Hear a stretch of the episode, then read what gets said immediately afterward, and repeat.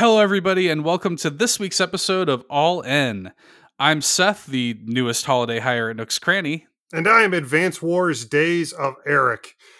Dude, I don't know about you. I am so behind on my Christmas shopping this year, but there's just been so many crazy news stories. That's really all I've had time for. Yeah, no, I mean, Hanukkah is actually coming up very quickly this year, and I've got a lot of shopping left to do myself. But, uh, you know, we've both certainly put in plenty of time behind the counter. So this week on the show, we're actually going to be celebrating the holiday retail employees out there. That's right. And in our indie showcase this week, it is the perfect ode to the hardworking shopkeeper. We're going to be talking about Moonlighter from 11 Bit Studios and Digital Sun. Yeah, I've been having a blast with that game. And in this week's top five, we're going to be saluting the very best, most memorable merchants across Nintendo history. Yeah. And we've kind of mentioned a couple times on this show, but it's time that we peeled back the curtain a little bit on our time in the world of retail.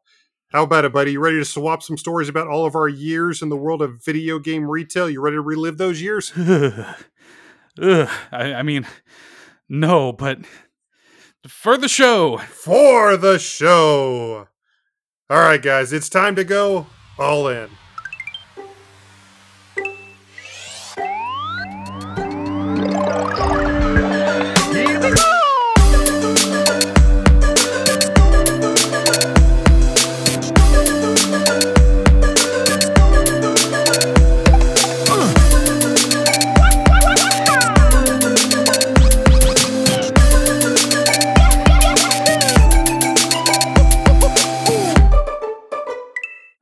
Man, yeah. Hanukkah is is early this year. It actually starts on December 10th, like same day as the Game Awards, December 10th. Truly is a celebration. It truly is a celebration. I, I love Hanukkah. I'm, I'm really looking forward to it, and uh, it, it's all great. However, it definitely snuck up on me this this year. I definitely, with all the 2020 craziness, it definitely uh, snuck up. And uh, and look, all the holiday shopping craziness has definitely got us thinking about the retail workers out there working hard this holiday. And we're going to cover all of that in our segments this week. But before we get into it, we definitely want to welcome new and returning listeners to All In, the Nintendo Variety Show, where each and every Saturday, no shell is left unturned and no point is left unearned. We thank you guys for hanging out with us this week. Uh, but, sir, what's been going on? What's been going on in your world this past week? Well, you know, not not too much. Admittedly, I have been playing a few games. Still continuing to have my mind blown by The Mandalorian. Oh my god. Yeah, no spoilers, but I I think I may have actually died yesterday. I, I think I'm still dead. It's I, dude. It's just such. It's so amazing to see people who have such a true reverence for the universe, for the intellectual property, for the characters therein. It's it's it's evident in just about every frame of the show, not just from how good the show is from a television standpoint, but how faithful it is and how many knowing nods the show is always giving to longtime fans of the franchise. Th- this show has like so much vindication and so much like it is again i'm not going to say too much for fear of spoiling anything at all but it is fast becoming one of my very favorite pieces of star wars content just ever. As somebody who has been a lifelong star wars fan it's it's just such a pleasure each and every week. The mandalorian is absurdly good. Outside of the Mandalorian, I I beat Hades technically. I escaped from the underworld for my first time, but for those who for those who Yeah. have played the game, they know that that is very much not necessarily the end of the game. right However, I I did finally escape from the underworld. Felt like a very apt metaphor for 2020. that's fair And with it being December now, you know, I've I've put a little bit of time into Animal Crossing here and there, but I found myself really, really getting back into it. Obviously, we mentioned last month with the new bugs and the new fish that December would be the month that if you'd been keeping up with it throughout the entire course since the game came out, December would be the final bug and the final fish that you would need to finish out your your your critterpedia and your museum there. So I was able to catch the pond smelt. Ironically enough, we still have to wait another few days to catch the final bug until the snow starts coming down on the 11th. Yeah. But trying to get that finished got me back into the game, knowing that we have the Nintendo items coming early next year. That's gotten me really back into the game. So I've put quite a bit more time into Animal Crossing this week than I have in quite a while. Nice. Uh, you, hmm. Grumble, grumble, grumble. Yeah. we we don't talk about Animal Crossing right now. uh, but just that, and you had Immortals Fenyx Rising that just came out. I'd like to try that. You had, er, er, you Seth. You had Fire Emblem that just came out that I'd really, really like to get. So, but you got it, Yeah. didn't you? yeah, yeah. So uh, a little grumbling of your own over there. Yeah. I missed out. Hopefully, I can get it soon. I'm not trying to rub salt in the wound or anything. It's it, but it is a gorgeous collector's edition. Um, the Fire Emblem 30th anniversary set that just came out. The game, of course, um, it was released, you know, widely.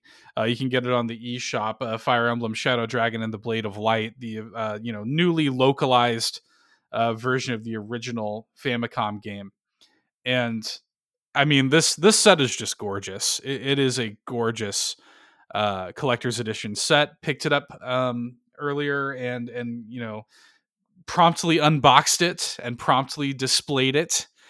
And uh, one thing that I will shout out, you know, for folks that that may not know, because I didn't know this, the art book that's included is not just art from the first game, which is what I thought it was going to be.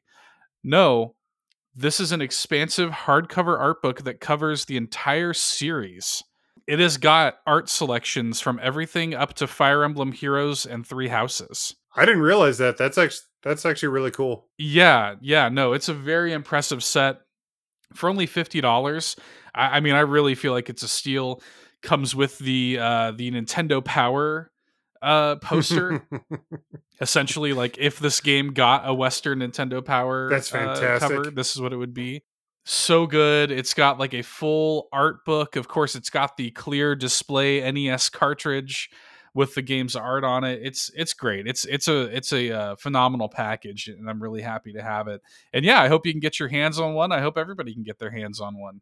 Um, you know, the game itself is a little, you know, it's dated. The game's 30 years old, but you know, it holds up in that 30 year old sort of way. Uh, it's endearing in its flaws. yeah, and of course they've got now, you know, there's things like permadeath that I think new uh, Fire Emblem fans that are used to the newer iterations are going to be a little uh, iffy about, but at least now they've got the rewind, uh, rewind functionality in there and stuff, so that's cool. Um, That that rewind functionality is going to be abused. oh yes, almost almost required, honestly, because it is not an easy game. Oh no. Uh, so, but yeah, the big thing for me, uh, I'm on vacation right now, which is cool.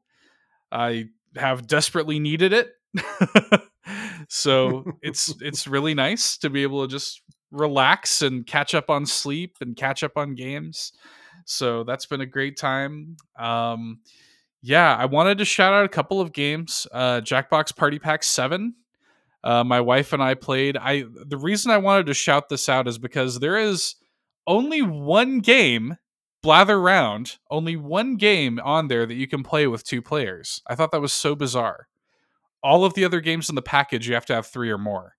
So I have to bring it over to Hanukkah and uh, and play with the family. That is weird. Yeah, I just thought that was weird. Like like there have been several Jackbox party packs where my wife and I'll just sit on the couch and just play together, but not so with this one. So I wanted to shout that out as a PSA to our listeners. If you know you were planning on playing this with only two people, might not want to pick this one up in particular. but um, I'm, I imagine, like all the other Jackbox games, I imagine it's going to be great for a for a you know a gathering, uh, play with family or friends. So looking forward to playing more of that. Uh, picked up Picross S5. Not much to say about that. It's Picross. Uh, It's Picross, yeah. I'm still So- working on Super Mario Picross. yeah, so that's been a really fun little thing to sort of, you know, unwind with a little bit. Of course, playing more Age of Calamity. But the big thing, the last thing I'll shout out, the thing that was really a time sink this week. Oh, that lobster in Animal Crossing. Dude, I feel like I I felt myself slowly slipping into madness as I was looking for this lobster. Now, you did warn me ahead of time that the RNG on it was awful. Like your your own experience did sort of prepare me a little bit. but nothing could have fully prepared me for the the breadth of issues I was going to have capturing this thing. Yeah, we've been so worried about picking up that last bug and that last fish. There was also a new sea creature introduced. Uh, if you didn't get it, like the, the day that sea creatures were introduced, I think you missed out on it. So for many people, this is going to be their first opportunity to catch a lobster in Animal Crossing New Horizons. And let me just tell you, folks, uh, uh, it's it's it's bad. I, I I shudder at the thought. So I I came into this, you know, because you had told me how how awful your experience was getting it. So I was like, oh, you know, it'd be kind of funny if I kept track of like how many sea creatures, it, you know, how many it took me to find it, right? So mm-hmm. I looked at my Nook Mile, you know, kind of before and after finding it to keep track.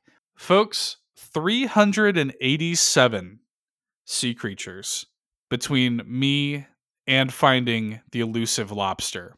And uh your boy is good on deep sea diving for a while after that. let me tell you. What's the definition of insanity?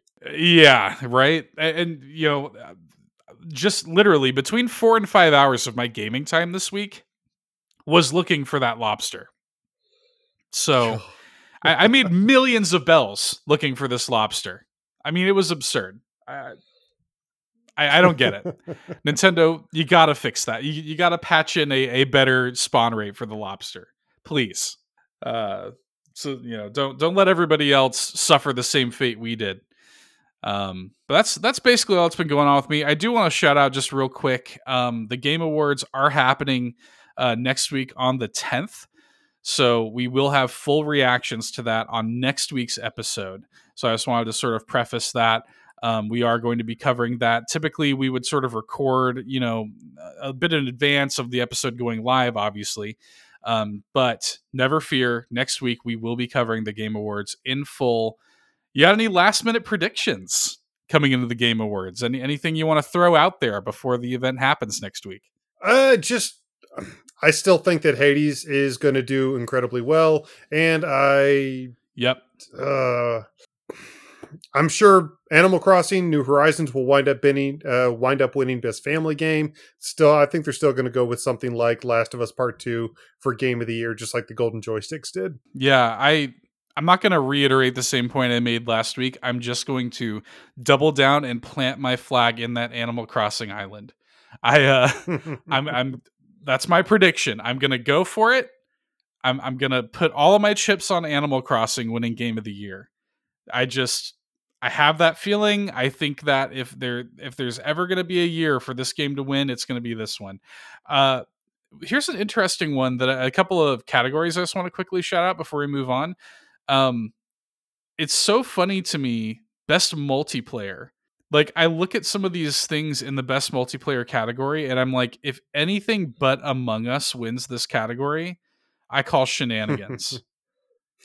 I just I just call shenanigans. And the funny thing is the game came out a couple years ago, but it's just exploded, just absolutely exploded right in the middle of this year and uh, it's, it's fantastic. If you've ever played Ultimate Werewolf, it's basically just that in video game form, but it's it's it's a blast. I've played it a little bit on my my smartphone this year, and it's kind of hard to to type and chat on your smartphone, but right. I, I still had quite a bit of fun with it. No, it's it's it's a great game, a lot of fun. Um, yeah, and and you know, again, we're gonna go over all this stuff when it happens. Um, but yeah, I, I look at some of this stuff, and I really I do think Hades is gonna clean up quite a bit just a last minute prediction. I, I do think Hades is, is going to clean up quite a bit. I'm going to double down on Animal Crossing for Game of the Year. And if if anything but Among Us wins best multiplayer, I do call shenanigans. so that's that's what I got. we need to find those voters. Yeah, I got to find those voters and go taking on them Go Liam Neeson on them. But uh, we have got no shortage of news to cover this week. So, what do you say we get into it? Let's get into it. Hey, listen! I, ladies and gentlemen, I have no clue why I just sang that. I apologize for that. But uh, yeah, it's it's been an interesting week for news. There have been some very interesting stories. We had a, a an incredibly interesting story come out of Fortnite this past week. So for Yeah. those who play Fortnite, you've probably been waiting on this Galactus event for a while. Chapter two of Fortnite, uh, so far has been basically monopolized by this big Marvel crossover that they've had going on. You've got Wolverine, Iron Man, Black Panther, Thor, and all this this Marvel goodness all building up to this huge Galactus event which occurred this past week. And it was it was actually a really really cool event. Seth and I don't necessarily spend a lot of time with the game, but yeah, to be fair, it was really cool. You your your character essentially became a battle bus driver and everybody apparently 15 million concurrent players during the event all piloted battle buses and drove them into Galactus's mouth to win this event. There was even this Star Wars like trench run that was involved when you were driving up Galactus's arm. It was it was really cool. I definitely recommend if you haven't seen footage of the event to seek it out. But yeah, the event happened and then the servers went down for Fortnite and there was this was done in preparation for the next season which occurred the servers were down for about 8 hours and then season 5 started calling uh, it's called Zero Point.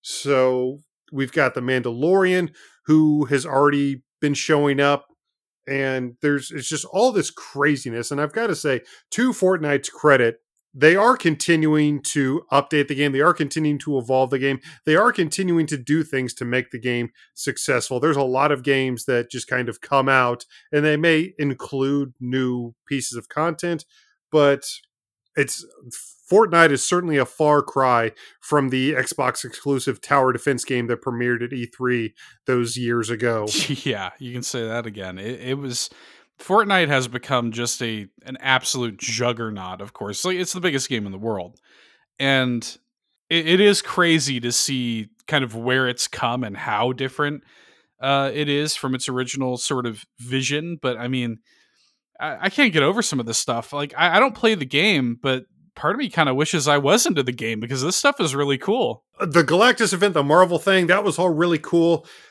But even beyond that, there's some information that has come out that has legitimately blown my mind.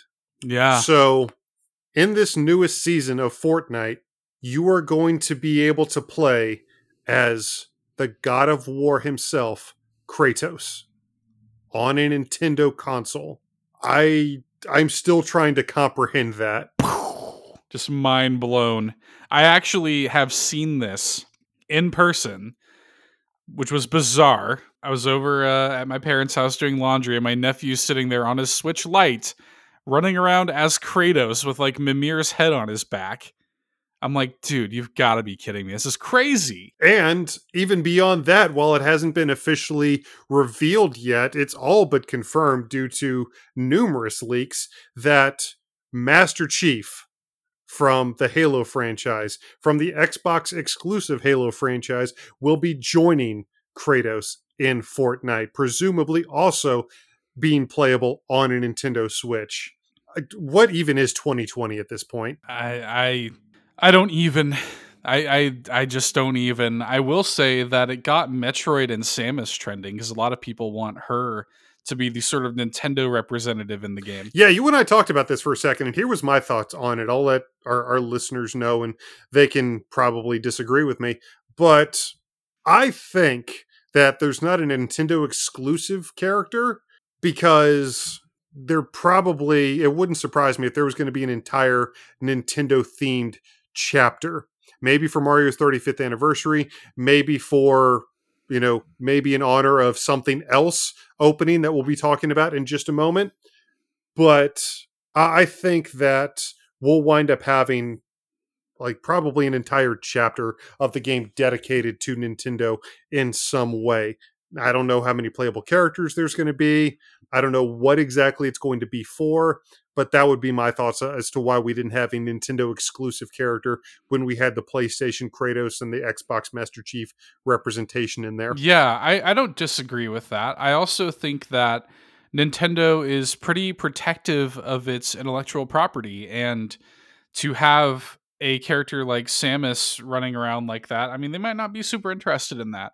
I think what's more likely is that they're either going to do something like you were talking about, where they're going to theme kind of an event or, or something like that in game around Nintendo, if not having you play as like Nintendo characters, or they're just going to have some like Nintendo themed items or something like that. I don't think that Nintendo is like unwilling to work with the biggest video game in the world.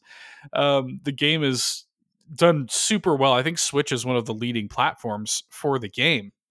And I, I, I don't see Nintendo having much of a an issue working with them, but it's I, I think that they're a little bit more protective with their characters um, and I think that might have something to do with it too. But who knows? I mean, never say never. Crazier things have happened. Yeah, we're playing as Kratos on a Nintendo console. Crazier things have happened. And I certainly doubt it has anything to do with the depiction of gun violence in Fortnite because it's not any different really from what we see in Mario Rabbids Kingdom Battle. So I seriously doubt that has anything to do with it. Yeah, I don't know that it has anything to do with gun violence uh, specifically as much as like I don't I don't know if Nintendo would feel like weird about having a character like Samus like dropped into a battle royale situation. It's it seems a little like it seems a little cheesy. Like it seems a little like over the top, almost cartoony. Fortnite's kind of got this oh yeah Saturday morning cartoon kind of vibe, and I don't know if they would want to throw in their dark, serious science fiction IP into that. You know,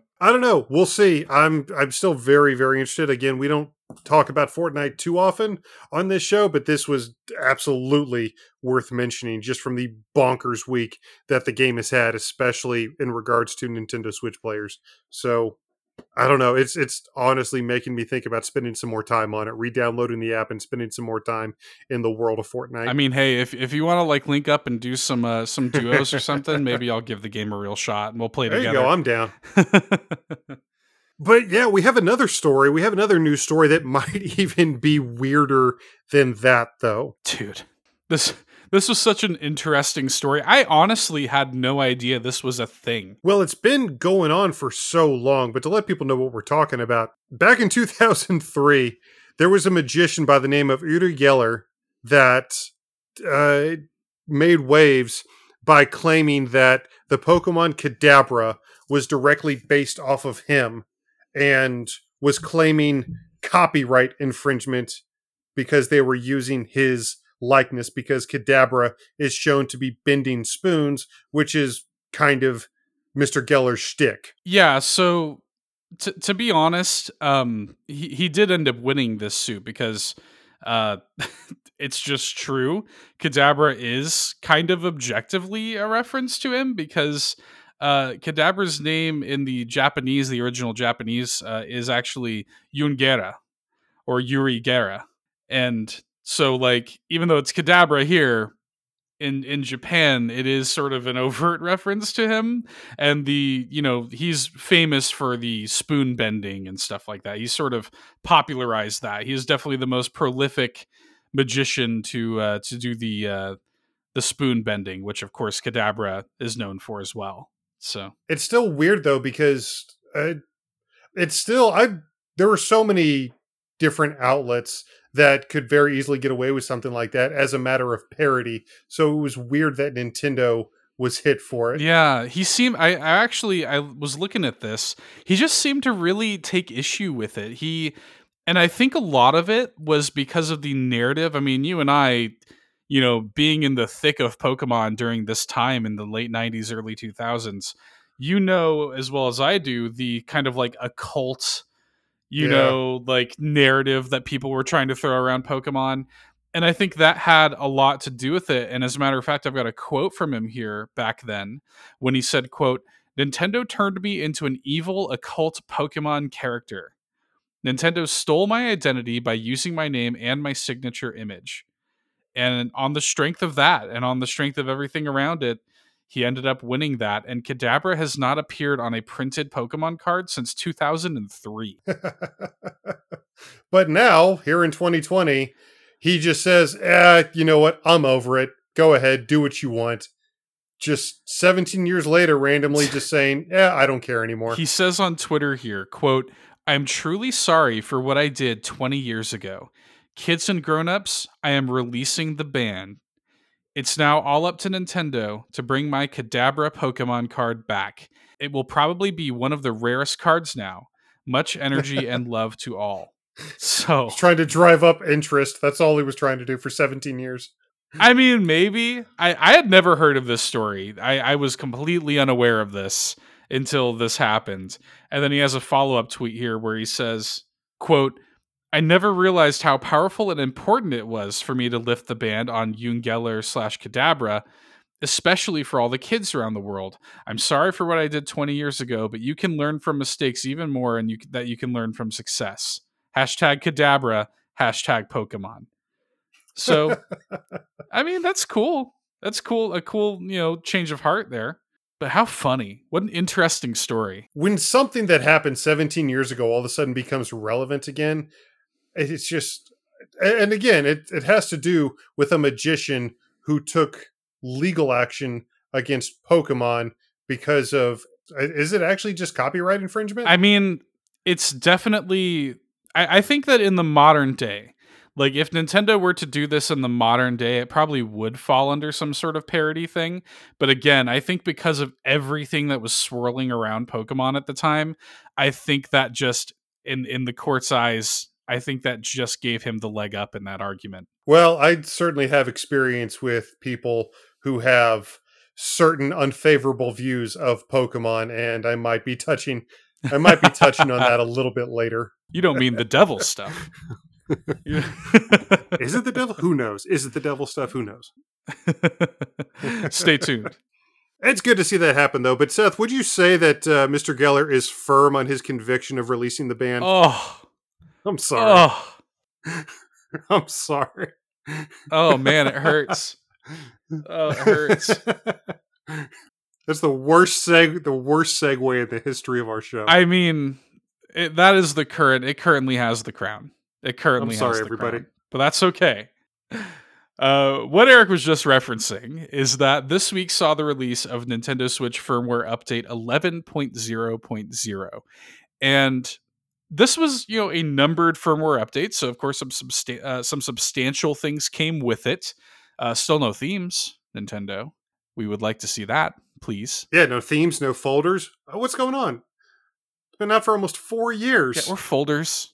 But anyway, what it did bring was a couple of interesting kind of minor changes. Um, so the biggest one I think for me and for many people is the new NSO Nintendo Switch Online sort of hub Yep.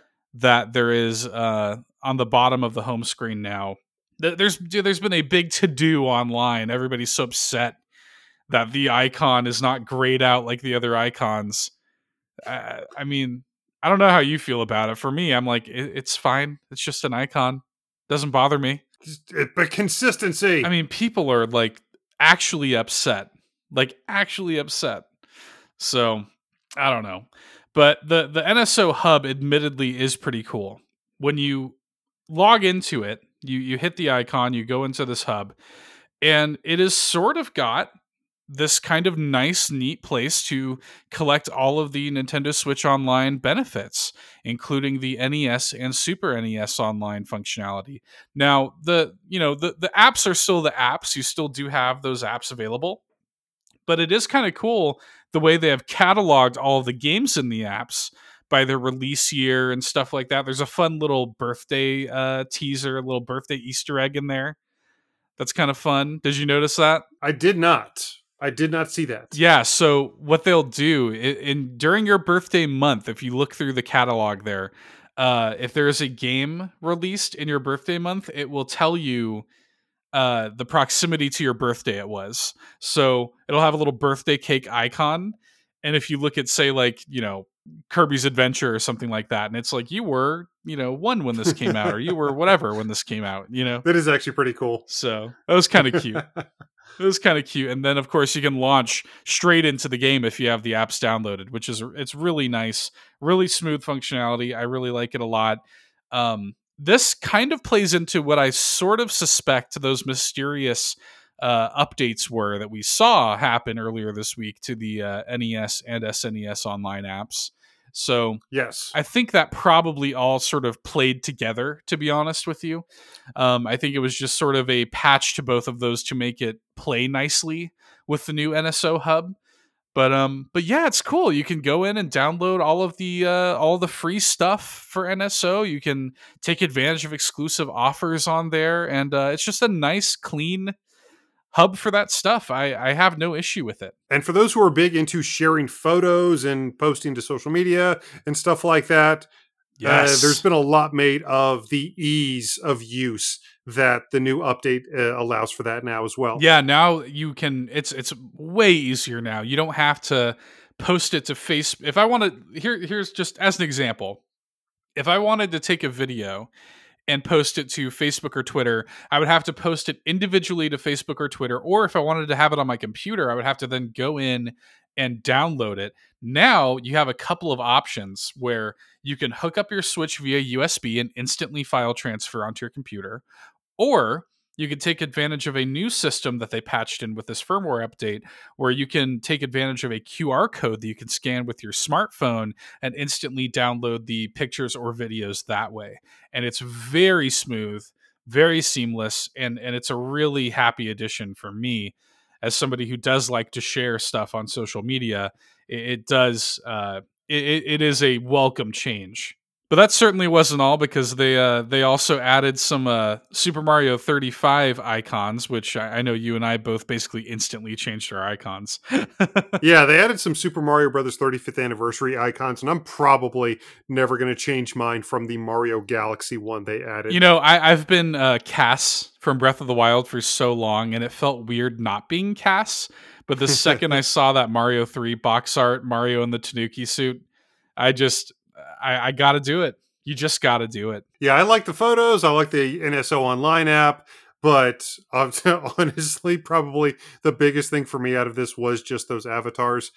Again, still waiting on folders, still waiting on themes, but it is nice that they are still updating the the hub and the UI for the Nintendo Switch. But to be fair, it's I mean, we know Nintendo's been busy. Just this past week, we discovered that Super Nintendo World in Japan is going to be opening up very soon. February 4th, as a matter of fact. I, I think that this is where good people go when they die. Super Nintendo World. Eh, it just looks amazing. My goodness, they, they showed some new images and, and it just rainbows shot out of my eyes. I, I, I need it it genuinely looked like concept art or something. It didn't look like photos. It just looked like something that they had dreamed up that they were that they had wanted to do. It didn't look like it could be real. Just the the shots from the Mario Kart ride, like the inside leading up to this big Bowser statue, to the actual like physical trophies mm-hmm. of the cups in the game. Oh my goodness, it's beautiful. It and really the is. AR like headsets and the oh, I, I'm just like, I just, I have never, I've wanted to visit Japan for a long, long time, but it is a mighty need now. well, if the American version looks anything like or anything nearly as impressive as the Japanese Super Mario World, then you and I are going to need tickets post haste. Oh yeah, we we need to plan a uh, a trip to Orlando when that one happens for sure. Ironically enough, this story seemed to be broken by Geoff Keighley. Yeah, he definitely was quick to the punch on that. Yeah, he he definitely was sort of quick to it. Where uh, you know, they sort of announced that, and I think a lot of people picked it up from Geoff sharing it. So yeah, th- that was kind of funny. And uh man, I, I just again these these pictures it's almost it almost makes me like emotional to see this stuff realized in the real world. Like Nintendo is something that's obviously very special to you and I. I mean, we have a Nintendo podcast, of course, but to to see these things, it's almost like vindication. It's almost like, oh my goodness, to see this stuff represented in like IRL, as it were.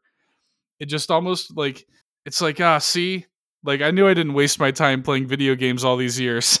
I just well, uh, speaking of all these years, that's just what I keep going back to is, you know, Christmas morning 30 some odd years ago, waking up and going down and just on this little gray box playing this horribly pixelated red and gray and brown game on my CRTV back in back in Right. 1989 and to see where that has come now the fact that it's this all-encompassing media uh, juggernaut all over the world now you've got Mario and Donkey Kong and Pokemon and Legend of Zelda and just all of these legendary fictional intellectual properties that are on par with just about anything else in fiction in the world right now. And with video games still being the fastest growing industry in the world, I think it's been the fastest growing industry in the world for a solid decade and a half now. right. I mean, talk about humble beginnings, right? Yeah. Yeah, no, it definitely is. And again, it just it is staggering to me to see how good some of this stuff looks. It it's not some like hokey, you know, low rent like this looks lifted straight out of the game into the real world. They have done a phenomenal job. The the park looks wonderful. And I can't wait to see it for myself.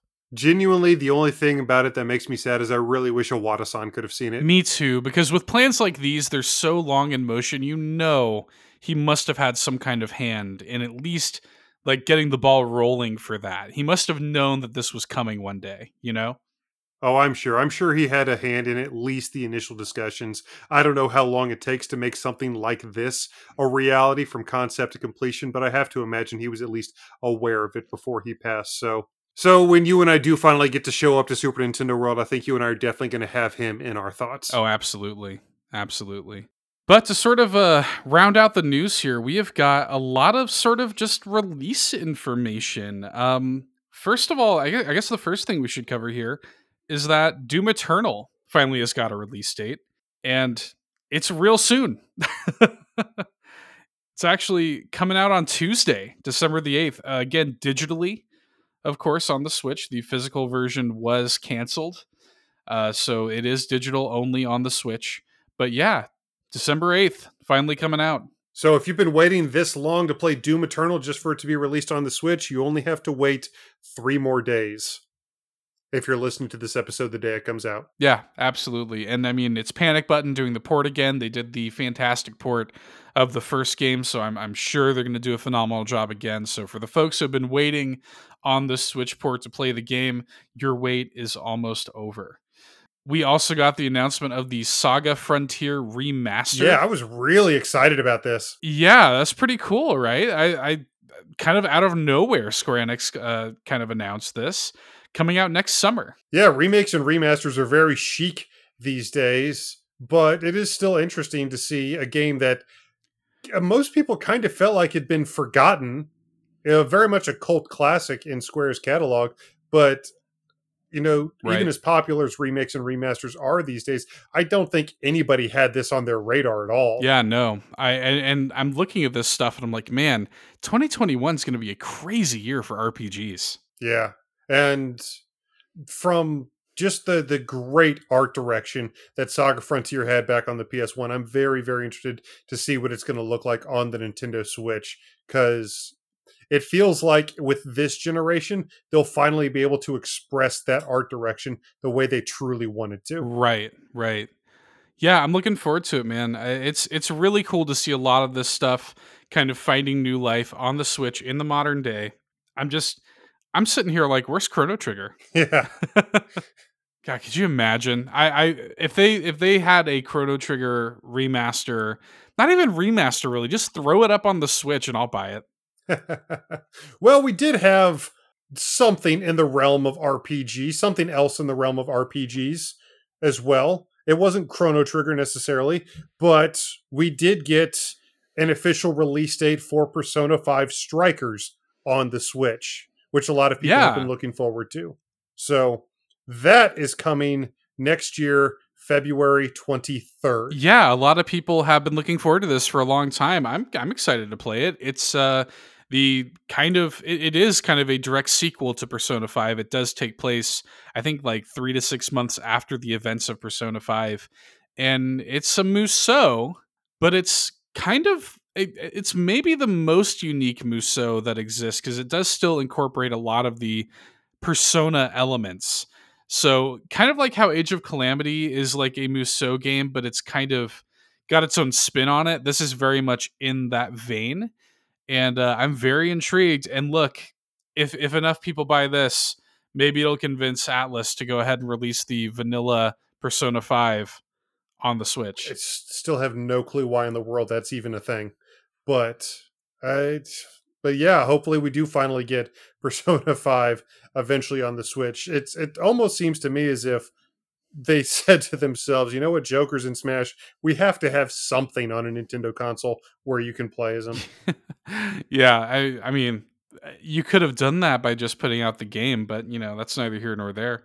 the only thing I could think there has to be some licensing, some prior agreement, something going on. It's I can't imagine that was the intent that that was that they're not doing it because there's no interest in it.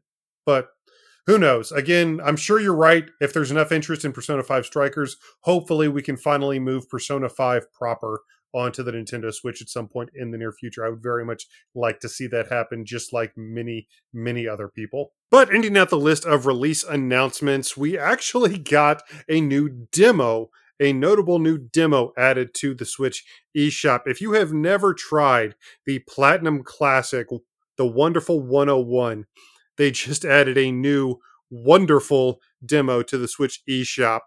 It's about two hours long. They even threw in Bayonetta into the demo, which I think is fantastic. So if you've ever looked at it, you've heard everybody talk about how great it is. If you've never actually pulled the trigger on it, now you've got the demo out so that you can finally experience at least part of the game for yourself. Yeah, so it's about two hours of the game. It's uh, going to be the game's prologue mission and all the first operation. Um, and you can actually, just like we've seen happen a lot with some of these Switch games, you can carry forward your save data into the full version of the game if you choose to buy it.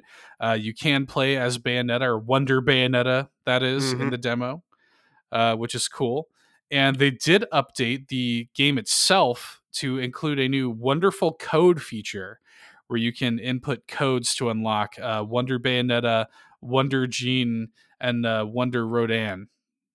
So that's pretty cool. I mean, it's just a great game. Very, I'm so so happy they were able to get Wonderful 101 remastered back on the Switch. That was a that was even a Kickstarter. It was, yeah. I backed it on Kickstarter. I'm I'm one of the Wonder backers, and uh and yeah, it's it's great. It's it's a great game. It runs well on Switch. It's a great port. Uh, plays well with a with the Switch Pro controller. So I uh, I can definitely recommend it. I can definitely recommend. There's a lot of content there too. I just really wish so-called video game analysts would look at all of these projects that become so wildly successful on Kickstarter because everybody else has told them that there's no interest. right. I mean that's exactly. I just, I don't know. Quick little rant, but this is exactly what happened with Yooka-Laylee. It's exactly what happened with Bloodstain. This is exactly what happened with Mighty Number no. Nine. All these amazing creators we're told that there's no interest in a new Banjo Kazooie game. There's no interest in a new Mega Man style game. There's no interest in a Metroidvania style Castlevania game. And, you know, they go on Kickstarter, they go on a crowdfunding source, and they become wildly, ridiculously successful. It just, it, it frustrates me to no end how often video game analysts are shown consistently that they have absolutely no clue what they're talking about. And I I really wish that people would start looking at what's going on. Yes, a lot of people bemoan the fact that so many franchises, you know, there there there are so many franchises and relatively few new IPs coming from major studios, but the reason there's so many franchises because there's a lot of fans of those franchises, people who want to see new installments, people who are invested in those games that want to see, want to continue the journey with those characters and with that universe. So for these major developers to just show complete and total disregard for their own properties, it's just so endlessly frustrating. And it makes me happy that there are platforms out there like Kickstarter, like GoFundMe, like all these wonderful, wonderful programs and apps out there to help these amazing creators prove to people that, yes, we very much would like to see this come to fruition. We very much want this to happen, regardless of what all the higher ups at all these video game companies say. So hopefully, eventually, they'll learn yes, we would really love to see a new Banjo game yes, we would still love to see a lot of Metroidvania style Castlevania games. Yes, we would absolutely love to see new Mega Man games. I think Mega Man 11, uh, the sales for Mega Man 11 was proof enough of that. So rant over, but guys, get your get your get your act together, please. Yeah, no, I agree, and I think some of those those uh, scenarios you called out specifically, probably like I do think we're gonna get another Mega Man. But that being said, I think that the point still stands that for the vast majority of these cases where there's a lot of like quote unquote dead franchises that people would like to see come back because of analysts and marketing and things like this saying that oh it wouldn't be worth it to do today. It's like well might want to rethink that because there are plenty of people that would love like like banjo 3 you know i even talked on the show about uh steve Mayles and, and sort of like his take on banjo 3 and stuff like this and um i get it like I get the logic, but I also think that there there's a huge swath of fans that would flock back to a new Banjo 3. I don't think it's gonna it's not the kind of thing that would be like uh, you know, it's not gonna sell 50 million units or something. But there's there's the a, a whole other conversation that we could spend the next hour talking about when you're talking about dollars versus you know cachet with fans versus goodwill you know but that's a whole other that's a whole other conversation yes so download the demo, play Wonderful 101. Please support the game if you can. Let's continue to show these video game analysts and these video game corporate bigwigs that they have no clue about what's going on, that they're so far removed from the pulse of the video game industry that they need to start letting people who have a clue what's going on make some decisions. So I you know, I I love the demo. I love the game. I love Platinum. The fact that Platinum was reduced to going on Kickstarter for something like that, that a developer like Platinum was reduced to going on Kickstarter to crowdfund a project like that is it, it's really saddening. But uh, yes, please go download the demo, support Platinum, support their amazing games because I heart them. I heart them too. But if you guys check out the demo for the Wonderful 101 Remastered, please reach out to us and let us know. We are always looking to talk about awesome games. We are at All In Podcast on Facebook and on Twitter. And please subscribe to us on whatever service you're listening to us on and leave us some nice reviews. We really appreciate it. Thank you so much for hanging out with us every week. And right here at the end of the news drop, just a reminder that Immortals, Fenyx Rising, and Fire Emblem are out now. They are available now for purchase for the Nintendo Switch. So if you do plan on picking up the physical versions of those games, do be careful. Again, it is holiday shopping season. Be careful while you're out there and do please be respectful of the retail workers that are assisting you. And, you know, we, did really want to kind of pay tribute to all of the retail workers and merchants and store owners out there for this episode because that they do really kind of get a bad rap. They are very underappreciated a lot of the time. Oh yeah. so we figured they deserved a little bit of representation. So for our indie showcase this week, we're actually playing a game where you play a shop owner, where you actually play a retail adventurer warrior. We are talking about 11 Bit Studios Moonlighter. So we are talking about Moonlighter from 11-Bit Studios and Digital Sun. Seth, what do you think about Moonlighter? You know, I really, really like this game a lot. I was really impressed. I, you know, you had told me about it a while ago. I think you even talked about it a little bit here on the show when you were playing it. I did, yeah. And yeah, like I gotta say, the game went on sale and I picked it up, the game and its DLC. And finally got around to playing it and I, I I'm not gonna lie, I got kind of sucked into it this week. Yeah, I I've kind of wound up doing the same thing. It's incredibly addictive. It's got a really, really good loop on it. My friend spent a long time recommending the game to me. And it's not like I wasn't trying to play the game. It's just there are so many games. It's very much a, Right. a curse of riches on the Nintendo Switch when it comes to games because there's so many good games and they're constantly releasing. So I, I just felt myself waterlogged with amazing titles. But I was finally able to sit down. I, I made her a promise that I was going to play it. I was finally able to sit down a while back and I picked up the game and I played through it. And just like you, it just it sucked me in. I it's just very much the one more run mentality. And I lost mm-hmm. hours and hours very, very easily to that game. But let's get into it. So in Moonlighter, you play as Will. Will is the owner of the titular store. Yes, the store that you run in this game is called Moonlighter. That's where the game gets its title from, or maybe where the store gets its name from. I don't know. It's a chicken or the egg Yeah. situation, I guess. I, it's a it's a clever title. Yeah. Uh, you know, I I like it. Yeah, uh, very much a play on words because Will himself moonlights as a dungeon adventurer. So, the store that this town is based in had a long time ago been uh, visited, inundated. I mean, kind of. What's the right word for it? Essentially, what happened is portals to five separate dungeons just randomly opened up right outside this little village. Right.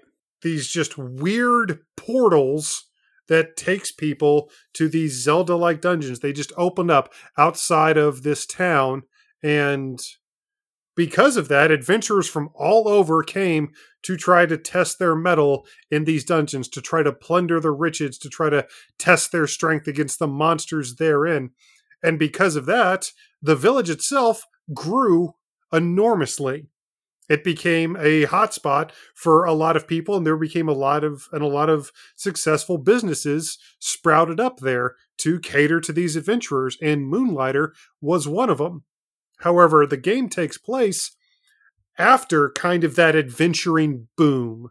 Uh, after the adventurers stopped coming, after they decided it was getting too dangerous, after they decided the stuff inside the dungeons wasn't really worth it.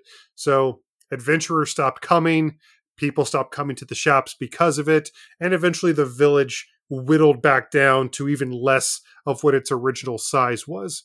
So when you start the game, you're basically a shop owner in a town that has like two or three buildings in it.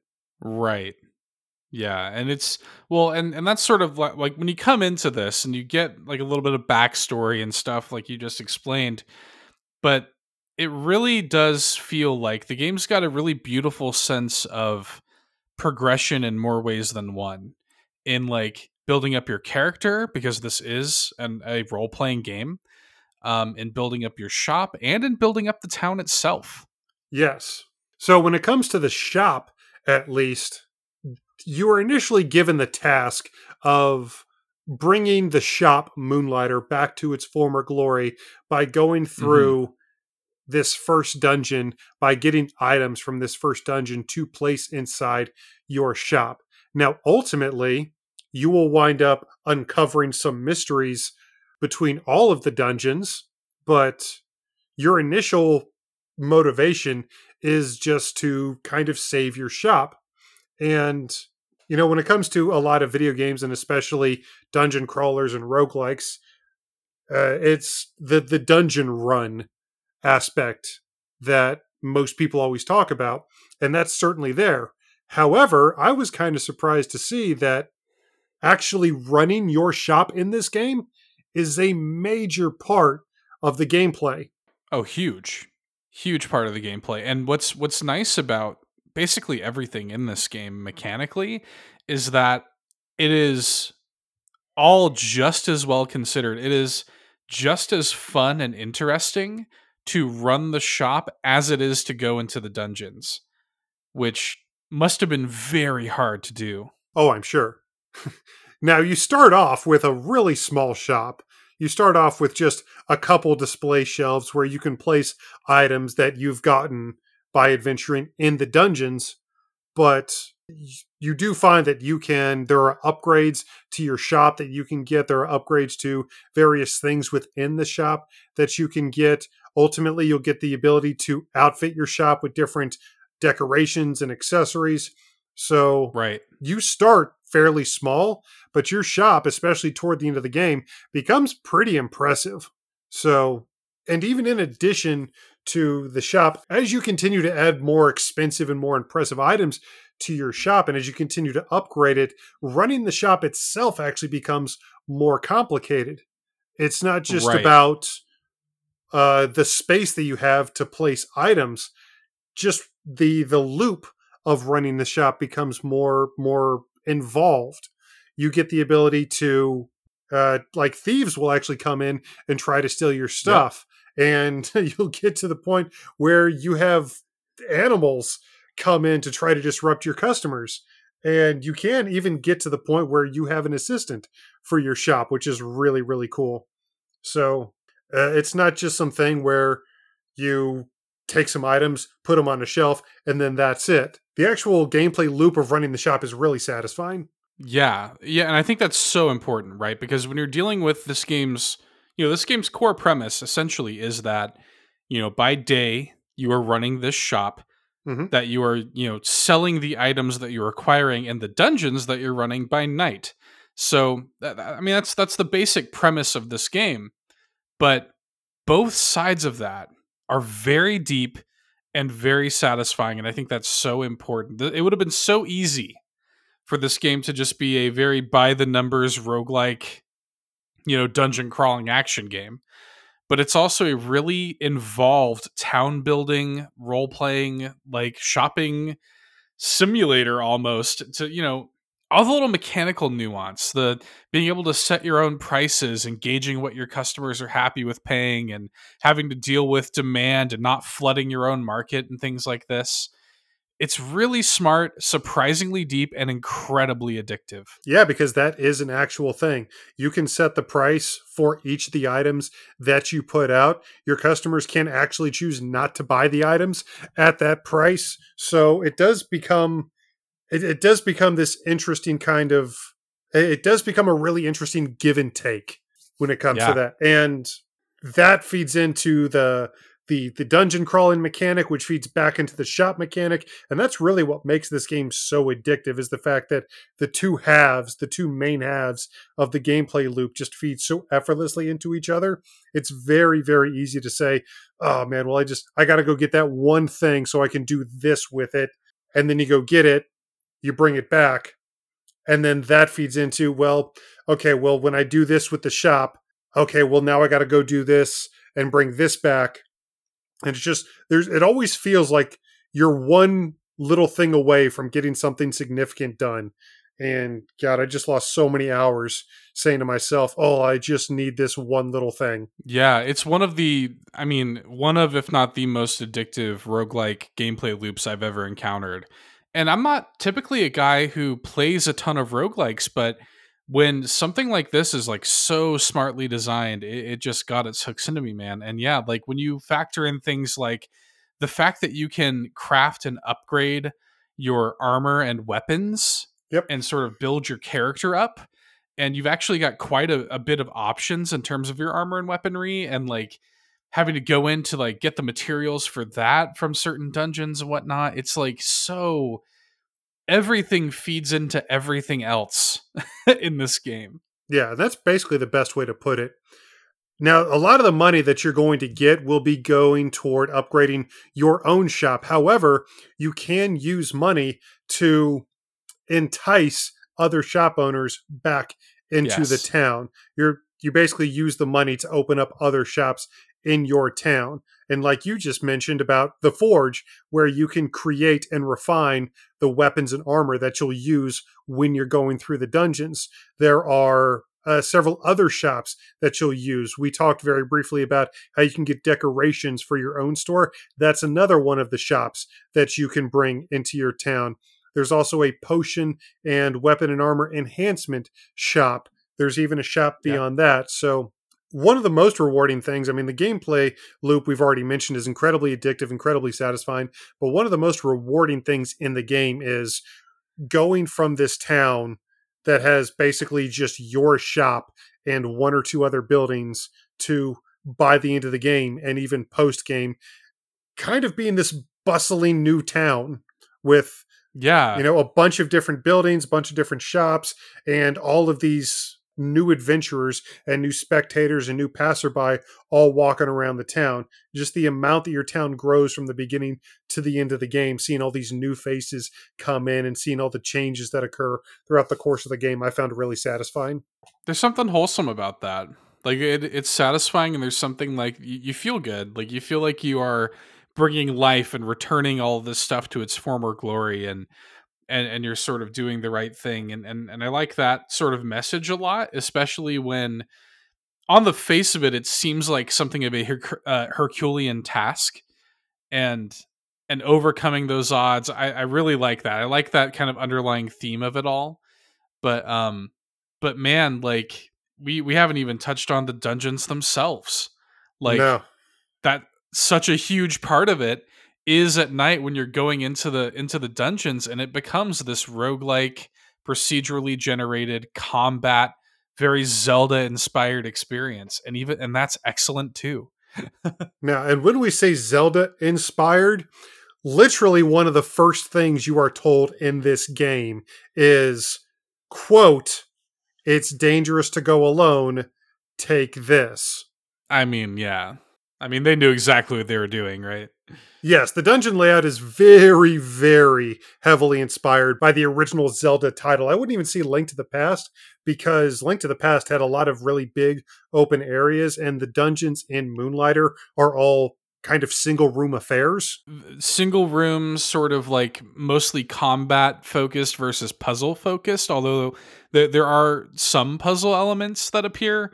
Um, but but for the most part, primarily combat focused, uh, single room kind of you know room by room dungeons. Yeah, and we've already mentioned the forge where you can get weapons and armor to go adventuring in these dungeons. The the different weapons you have access to, very much like Link, you have a sword and a shield. You have a long sword, a great sword, a broadsword, whatever you want to call it. You have gauntlets, you have a bow and arrow, and you have a spear, I believe, as the different weapons that you can equip. And there are a ton of different variations, a ton of different versions of each one of those weapons. And you can have up to two equipped at any time. So yep. you can have a short sword and the shield equipped, and then you can have the great sword equipped. And by hitting the L and R buttons, you can switch between them on the fly. And each weapon has a primary attack and a secondary attack. So you know the the combat itself is not super involved, but it's it's as deep as I think it needs to be. Yeah, well, and there's there are a few things that make it a little bit more interesting. So also in your arsenal, um, all of these things you, you attack, you know, on a standard level just with the with the A button, but all of them have something of a secondary attack um, with the B button, or you know, in the case of the sword and shield, you can block or do kind of a charge shot with a bow and arrow, or the you know the very again Zelda inspired uh, spin attack. Oh yeah, with the great sword. Yes, we get it. Game, you've played Zelda. yeah, exactly. So you've got those options available and then you've also got a kind of like dodge roll which uh, comes in very handy. Yes you're going to use that a lot. Yeah used for not only you know traversal to like go over you know over land and, and like gaps in the land and stuff like this but also used uh, pretty heavily in combat situations so that's another major part of your arsenal. And one of the things i really like about this game is the way that you can kind of tailor your play style. I, I really encourage you guys to kind of experiment and find the weapon combination that works for you and kind of play around with all of them. And I also encourage you to kind of go down the path in terms of your armor and stuff that suits your play style. Like for me, I really liked having fast movement. And so I kind of went for the more like light armor style, but my favorite weapon type was still the great sword. So I was kind of moving around quickly and nimbly, but I had this big, heavy, high damage great sword that I was using primarily. So I, I encourage you to kind of play around and, and tinker and, and find what works for you because the game does have quite a few options for that. And that being said, the enemy variety in the game is pretty impressive. You're going to find It is. you're going to find a lot of different attack patterns with these enemies and learning their attack patterns and learning how to maneuver in between different enemies with these different attack patterns uh, will be a, a huge determining factor in your success because it's not just something where you have bokoblins and a couple Wizzrobes. Uh, again, there's there's a pretty impressive amount of enemy variety, and the enemies themselves have some pretty uh, varied attack patterns. So it's going to take you a while to learn them. It's a good thing you have plenty of time and plenty of loops to go through these dungeons. Yeah, yeah, you're I mean you you have to. You you just have to take your time, learn them. Because of the nature of it being procedurally generated, you're going to encounter those kind of moments like you do in roguelikes, right? Yeah. You're going to have those moments of frustration and things like this. So tell us about that, Seth. Oh yeah, I can give you I can give you a really good example. Um so we should talk for a second about because this story will make a little bit more sense and and it'll drive this home a little bit more if we talk about the concept of your bag space, which is a huge part of the the dungeon crawling element because you do have a limited amount of items that you can carry both on your person and in your backpack. You can't just, you know, hoard every single thing you find. Um, you you will have to sort of like manage your inventory quite a bit, and and the, there's actually some really interesting mechanics that play with that. So I've loaded up my bag. Yep. And I'm kind of like scraping by in this combat situation by you know by the skid of my teeth and it was getting to the point where because you know if you die you if you die in the dungeon you keep the items that you have in your person of which there's only a handful of slots but the things that are in your bag you lose so I was going to take advantage of the fact that, oh man, if I make it out of this combat situation, I'm just going to loot the chest in this room, and then I'm going to port back to town safely and not lose all these items, not risk death, blah blah blah. So I I like get through this combat situation. It was like a nail biting kind of combat, and then I get through it. And I'm like, whew, all right, let's hit this chest and go home. And the chest happens to be a mimic, which for folks who don't know, a, a mimic is sort of a, a thing that looks like a chest but is actually an enemy. And and the mimic kills me and I lose all of my items in the bag. And stuff like that's just gonna happen, you guys. I'm sorry, but that's funny.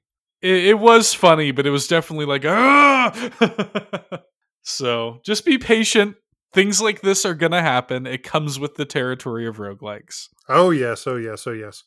I do want to talk again about the bag space again because Yeah. when it comes to the bag space, they've done some really, really interesting things with that. I would honestly call them puzzle elements. Almost because the placement of things actually matters. Exactly. Now, again, you can loot, you can take whatever you want back to the town with you. You have a couple options. If you find a, a door, if you find a portal back to town, you can use that. But a lot of the times when you're going through these dungeons, once you've found enough items on that run, you'll use an item that allows you to immediately teleport back to town. Now, it does this at the cost of some money, but Right. that's going to be your main method of exiting the dungeons throughout the game. But when you exit the dungeons, a lot of different quote unquote curses take effect. A lot of the items that you can pick up throughout the course of these dungeon runs, the, the items themselves have different effects on the bag itself. So Mhm. you can have, uh, let me just give you a quick example. You can have an item that may have a curse that says when you exit the dungeon, this will destroy the item to its ex- to its immediate right. Yes. So it may be beneficial for you to put that thing all the way to the right so that there's nothing to its immediate right and it'll destroy nothing, you know? Exactly. And there are items that can only be placed on the top or the bottom of the bag inventory space. There are items that can only be placed on the far left or the far right of the inventory bag Yep. space. And there are several other different uh, curses that come into effect here. And again, it's you would think it would get really annoying, but for some reason, it, it I never really found it annoying. I always felt it interesting Oh no. how to It's because managing your bag space, not just you don't just blindly loot everything that you find. Of a lot of the time, especially when you get deeper into the dungeons where the better items are, you find yourself having to really jig with your bag to find out okay well if i put this here then i can put this here if i do this i can put this here and again it almost be it almost becomes like puzzle elements like you're solving a problem versus dealing with you know a, a gameplay issue Exactly. Well, and, and in any other game, right? This this would sound awful. This would sound so cumbersome and annoying. But Moonlighter, because of the the many systems that that it has in play, because of these almost like light puzzle elements that it adds to even something like bag space, uh, it, it just makes it fun. Like that, like even that is really fun, and I liked having to actually think about the things that I was bringing home and the they they have a really handy like wish list mechanic where yes if there are and I, I've made liberal use of that when there are things that you have to uh, certain items that you're going to need to upgrade or craft um, you can actually have them be highlighted in the world as you pick them up. So you kind of know what you need when you need it. And uh, man it, it's just a lot of everything in this game is just so smartly designed and everything serves to feed into that addictive loop. And a- anything that sounds like on the face of it could be frustrating isn't the game manages to make it all work flawlessly and make it fun really impressed I think when it comes specifically to the the bag space manipulation, I think one of the big things about that is there are several different so-called curses that can actually be really beneficial if you take advantage yeah. of them correctly. Uh, there's one specifically that will turn an item that's adjacent to whatever item it is into that item. Now, initially Yes. on the surface, that might seem like a bad thing. However, a lot of those curses are had by very expensive items.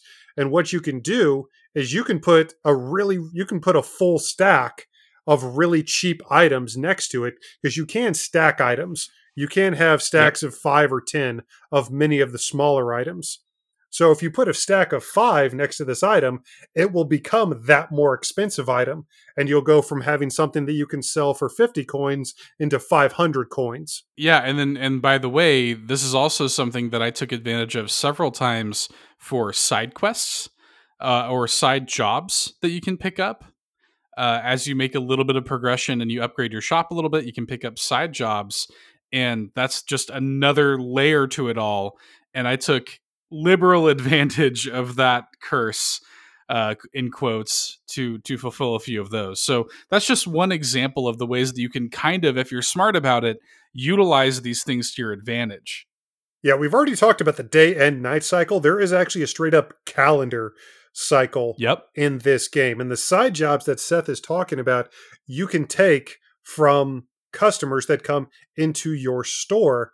And just very briefly, they will ask, they can ask for uh, a certain item and a certain number of items for you to gather for them, and they'll give you a vastly increased price for them. However, you only have a few day cycles, three or four days, sometimes a week at most, to get these done. So, in addition to going on adventures, in addition to running your shop, you also now have a calendar essentially to keep up with.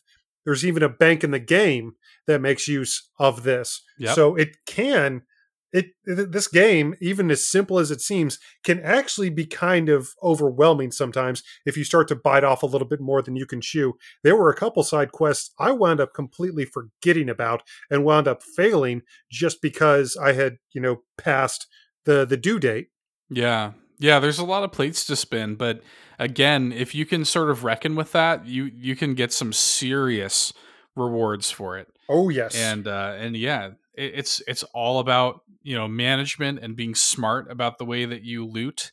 And uh, and I think that's really impressive the way they handle that. By the way, another quick thing, I don't want to spoil some of the stuff that will happen in the dungeons or whatever because I think a lot of the enjoyment that I got out of this game comes from some of the sense of discovery in that very kind of old school NES original Zelda kind of way.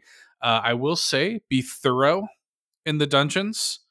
Um, there are probably more to it than you expect.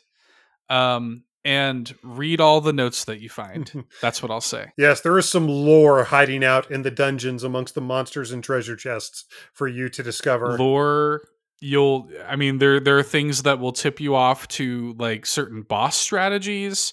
There are things that will tip you off to mechanical things in the dungeons you might not have known about, and uh, it's it's really really cool. So I, I encourage you to do that when you're in these dungeons. Yeah, and there's oh God, there's several other things that we haven't even touched on. There are familiars that you can have in the game. That yeah. uh, there's I think over a dozen different familiars you can have in the game, all with very different abilities, and they can have a pretty deep, uh, pretty important impact on things. We haven't even talked about the bosses for each of the different yeah. dungeons, which are pretty impressive, pretty fun little fights, and the the fact of the actual progression in the game from dungeon to dungeon or what has you know how anything has anything to do with anything else uh it's it's a really seemingly simple game that winds up having a lot of meat on its bones.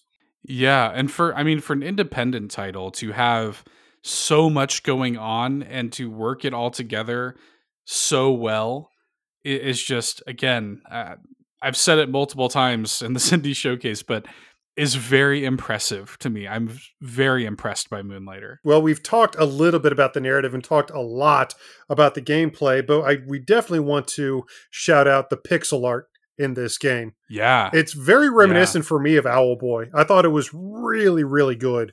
Yeah, it's well, yeah, the pixel art is is really stand out because not only do you have like the kind of character portraits and things that are like two dimensional pixel art, mm-hmm. but the the things that are animated do remind me of Owlboy because like it does carry that pixel art aesthetic while almost feeling three dimensional. You know, yeah. Um, it it's really great. And and you know, speaking even further about the presentation, the soundtrack yeah. is gorgeous in this game. Yeah, the score by David Fenn, I believe is his name, F E N N. Yeah. Uh, the best way I hear I have it here in my notes. This is honestly the best way I can describe the music in Moonlighter. It feels like a slightly more playful version of the Game of Thrones score. yeah, it's got it's definitely got those sort of like fantasy ditties like the you know the day-to-day like shop music is like burned into my head you know and the, like it's got these kind of like really kind of simplistic you know uh punchy like melodies which I really appreciate. But then it's got some more atmospheric things that that almost carry this like whimsical, pretty kind of like you know charming, twinkly, you know chip tune light aesthetic to it. I, I really really like it a lot. It, is a it is a really good soundtrack. I don't think the the soundtrack is amazing. I, it's it's really really good. This uh, the individual songs and the score is especially for the individual dungeons. They're extremely appropriate for all, the different situations they have them for. Might not be as as standout. It might not be as in your face as some other games, but still, you know, thumbs up, David. Very good job. Yeah, no, I I love it. I I really like the um again, it's it's really hard to have like to, to have like something like that like a a theme or a particular uh melody get get like earworm you know like like earworms are really hard to come up with and yeah. and this game has a few of those and i find myself often just sort of like humming along to it and and realizing that I've remembered a lot of these melodies kind of without realizing it. And maybe a lot of that is because of the repetitious nature of a roguelike. Um, but that also speaks, I think, to the soundtrack's strength that you don't get annoyed by the music, even though you're going to be hearing some of these themes over and over and over again. So I, I definitely uh, tip my hat uh, to to this game's soundtrack. And it's something I've said on the show a couple times before. Is you know broad strokes are what make something good, but it's the details that make it great. And yeah. the, the, this game does a lot of little things that I think really add to the game. Just again, really small touches that most people probably wouldn't even notice. Uh, a great example of this would be I mentioned that you can wind up getting an assistant for your shop, and there's a little touch of right before you open, like right as you're opening the shop for that shop day cycle. Right as you're opening the shop, you'll see your assistant tie her hair up. And the dungeons, you have these little small creatures like snails and spiders crawling around a lot of the individual rooms. A lot of the fixtures within the dungeons will just straight up crumble under your feet as you pass by them. yeah. Just a lot of little things like that that I really appreciate. A lot of little touches that I think really help elevate Moonlighter. And and in closing, I absolutely have to shout out the game's DLC campaign. Yeah, I wanted to give you a chance to talk about this because I have not had a chance to play the DLC campaign, but I I know that you have and you loved it, so I definitely I wanted to let you talk about this because I'm interested. Okay, so the main dungeons, the main dungeons are each three floors a piece, which may not sound like a lot. However, it winds up being a pretty meaty game overall. So you've got the four main dungeons plus the boss dungeon. The four main dungeons are each three floors apiece. The DLC dungeon they've added to this game is 10 floors. And it essentially brings in a whole new gameplay loop because by the time you get the final equipment from the DLC, it'll make your end game equipment from the main campaign look like beginning of the game equipment legitimately. Jeez.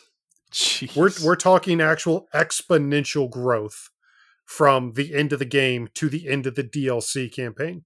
I'm not going to spoil anything about the end of the main game, but I do want to say that the end of the game is something that while it does ultimately make sense, still come still feels like it comes completely out of left field. Like where in the world was that hiding this entire game? Uh but the DLC takes place after that ending and it builds on that. And the changes that are made to the town make the game so much more interesting. The game and the town become so much more interesting because of what happens at the end of the main campaign and the beginning of the DLC campaign. You have this huge new dungeon to explore. You've got all this new super equipment to to craft and to buy and all these new town inhabitants that again just make the town so much more abundantly lively. You have access to new augmentations for your shop. You get access to a new shop within the town. There's a lot of stuff that they add with the DLC campaign.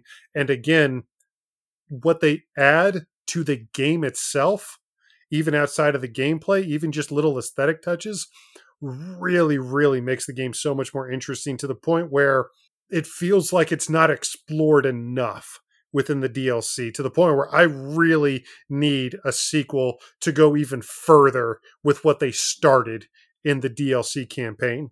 Jeez. I, I can't wait to play it. It's so, so good. And again, if you're going to pick up Moonlighter, we really enjoyed it. Honestly, the DLC campaign takes it to a whole nother level for me. I cannot recommend the DLC highly enough. If you want to pick up Moonlighter, honestly, you're getting about 60% of the experience if you don't get the DLC. It's it's required reading as far as I'm concerned. It's fantastic. Yeah, I mean, I I, I gotta say too, like it, it's affordably priced. I think, considering you know how much is there.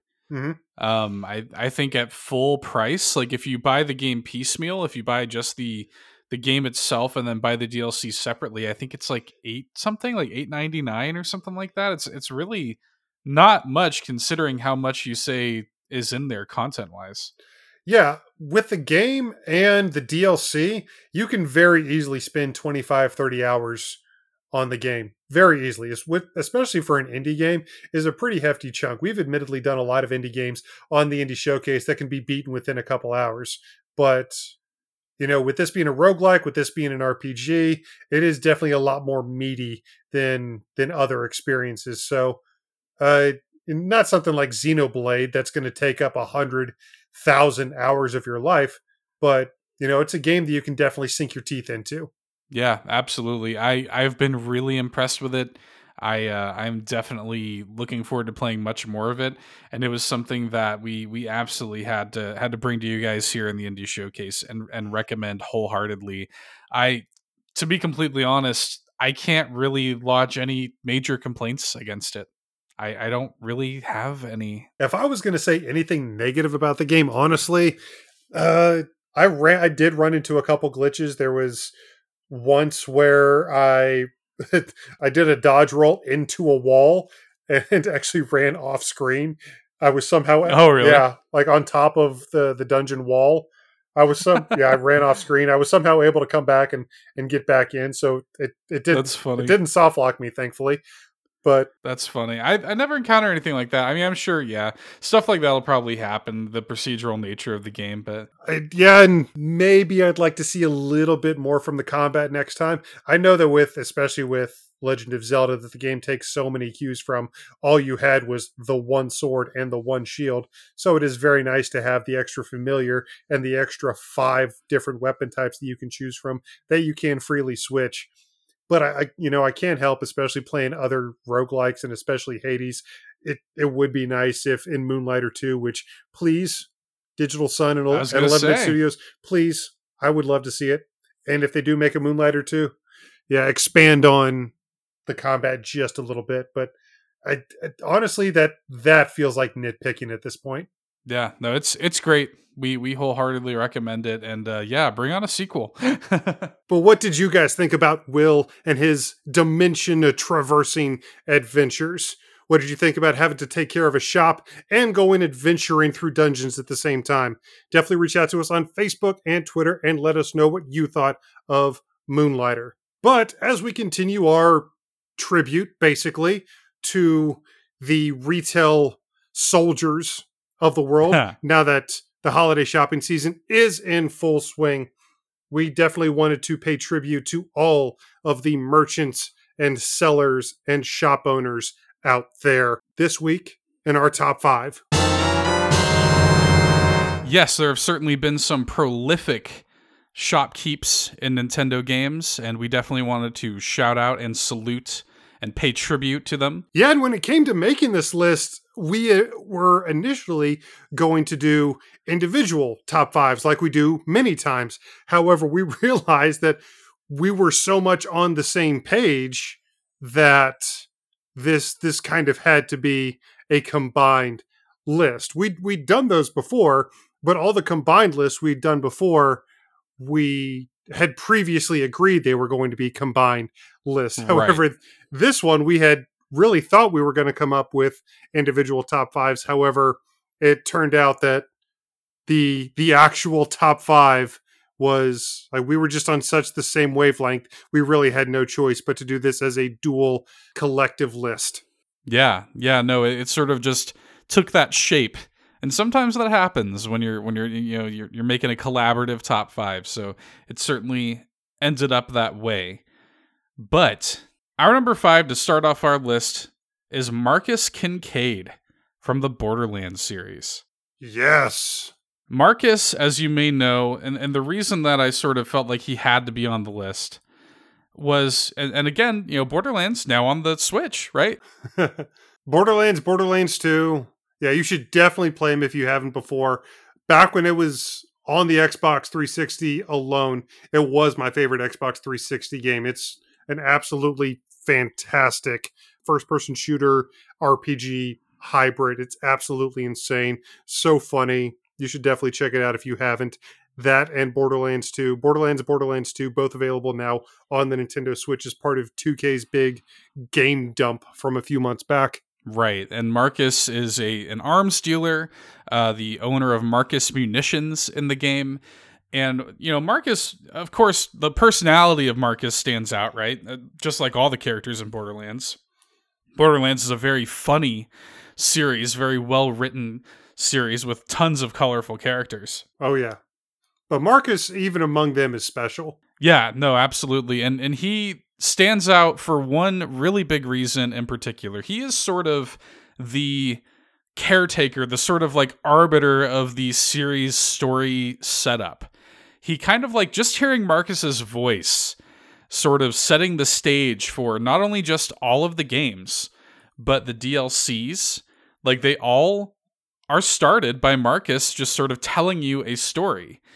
And in that way, he sort of takes on a completely different role than just a typical shopkeeper. which he absolutely is. You're going to encounter him several times throughout the game, and you're going to be shopping at his vending machines constantly throughout the course of the game. Uh, you may be honestly buying ammo more often than anything else in those games.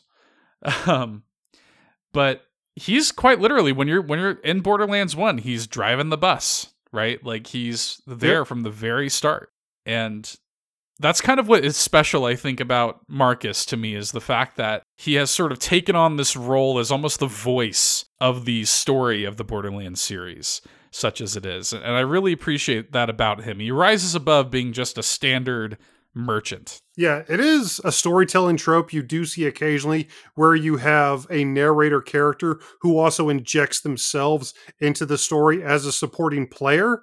Uh, you you see that uh, occasionally in both television and movies, and now in video games. And when it comes to video games, Marcus is probably the best example of that storytelling device. He's he's absolutely great. The the gruff, you know, kind of bad guy, but still an ally. Like he really should be a bad guy. He really should. That's kind of the thing, right? With all like Borderlands characters. Basically, Tiny Tina should absolutely be a bad guy. She has no business being as lovable as she is. Just just no morals anywhere to be found. Essentially, yeah. But Marcus somehow posits himself as a friend, despite the fact that he's, I, I think, arming all the bad guys as well as the good guys through his shop. But I mean, Yeah. you know, guys got to make money, right? And no refunds. No refunds. Exactly. I even got the the Borderlands special edition that came with the Marcus bobblehead back in the day. I still have that. That thing's fantastic.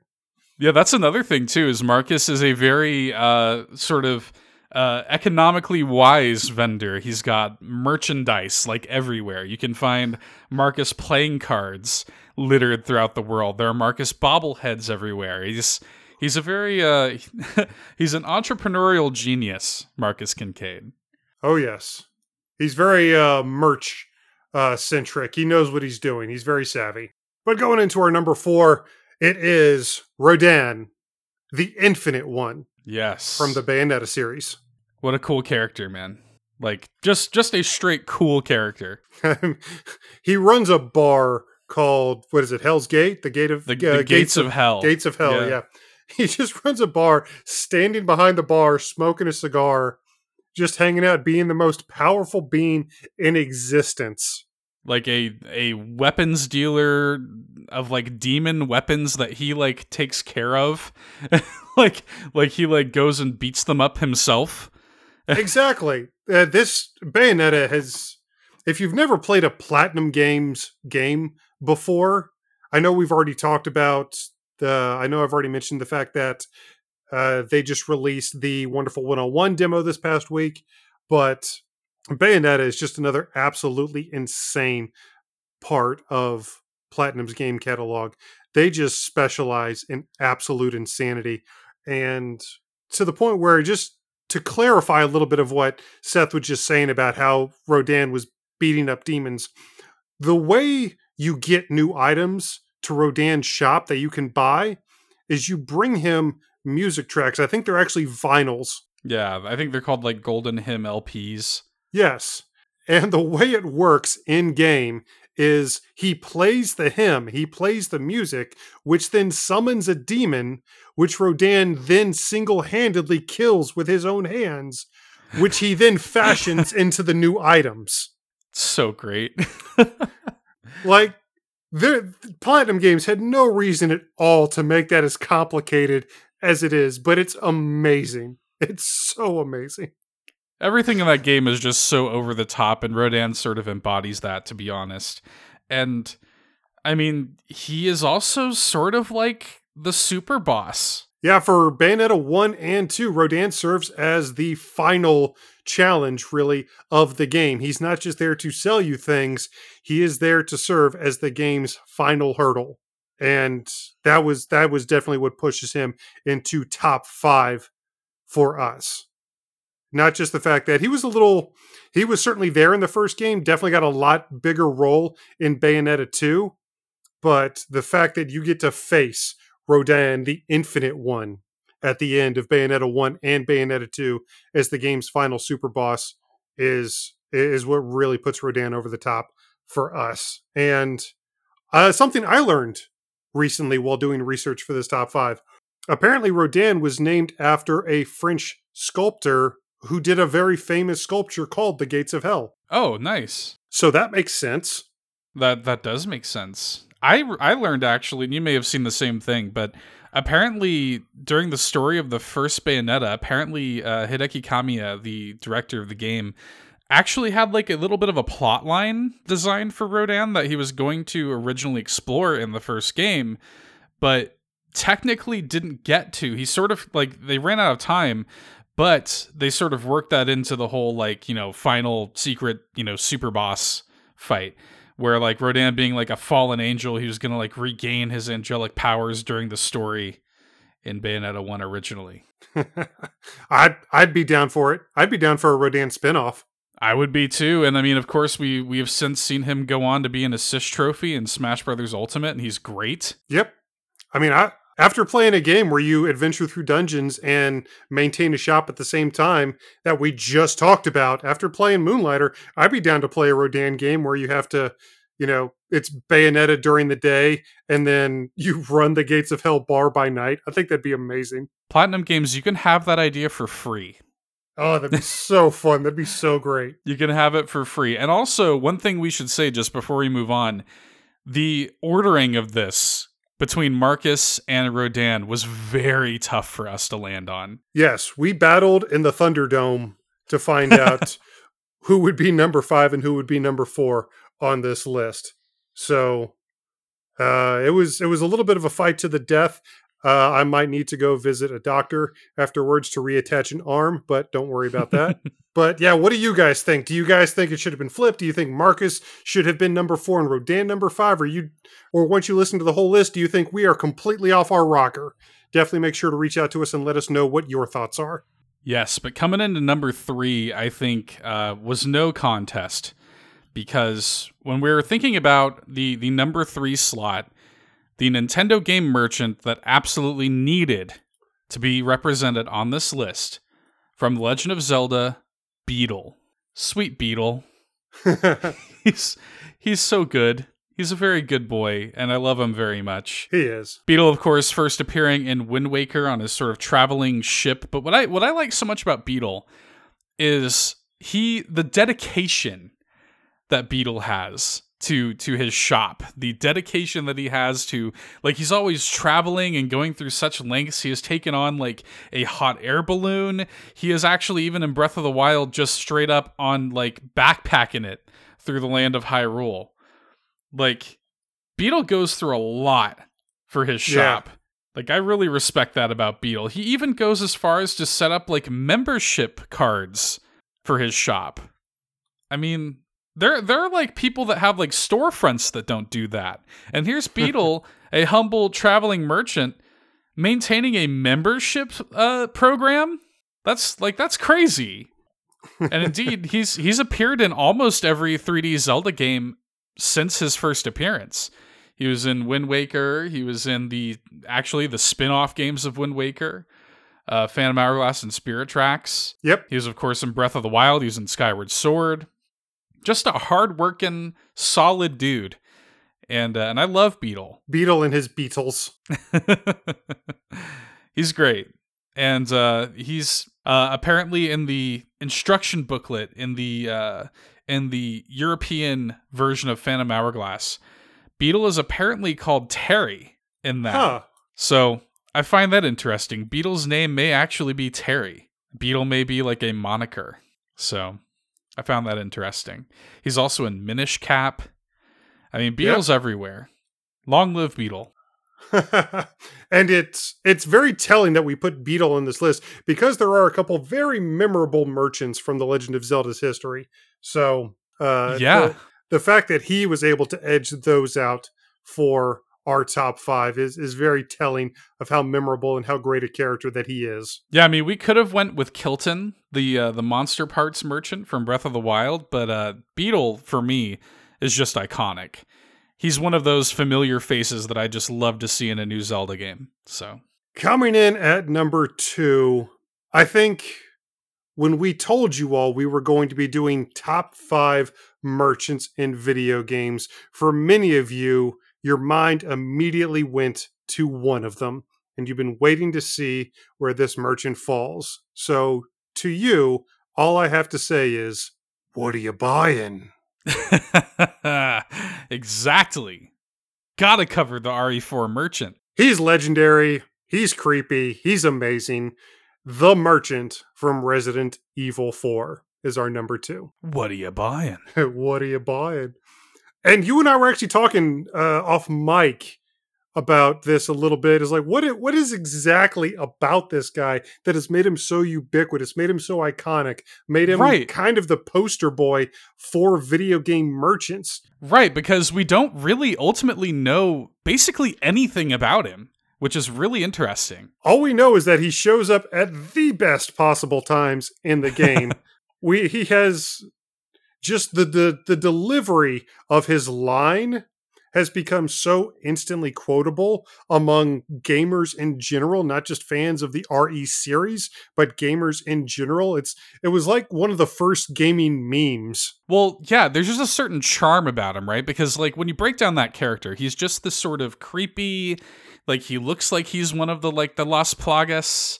Like he he kind of has that look to him. He he looks like Yeah. he's one of the bad guys, but he pops up and he's this sort of just goofy, kind of like enthusiastic, charming dude who can like teleport.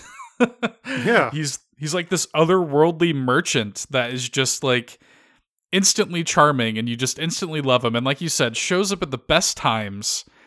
I mean, one of the most memorable parts of that game.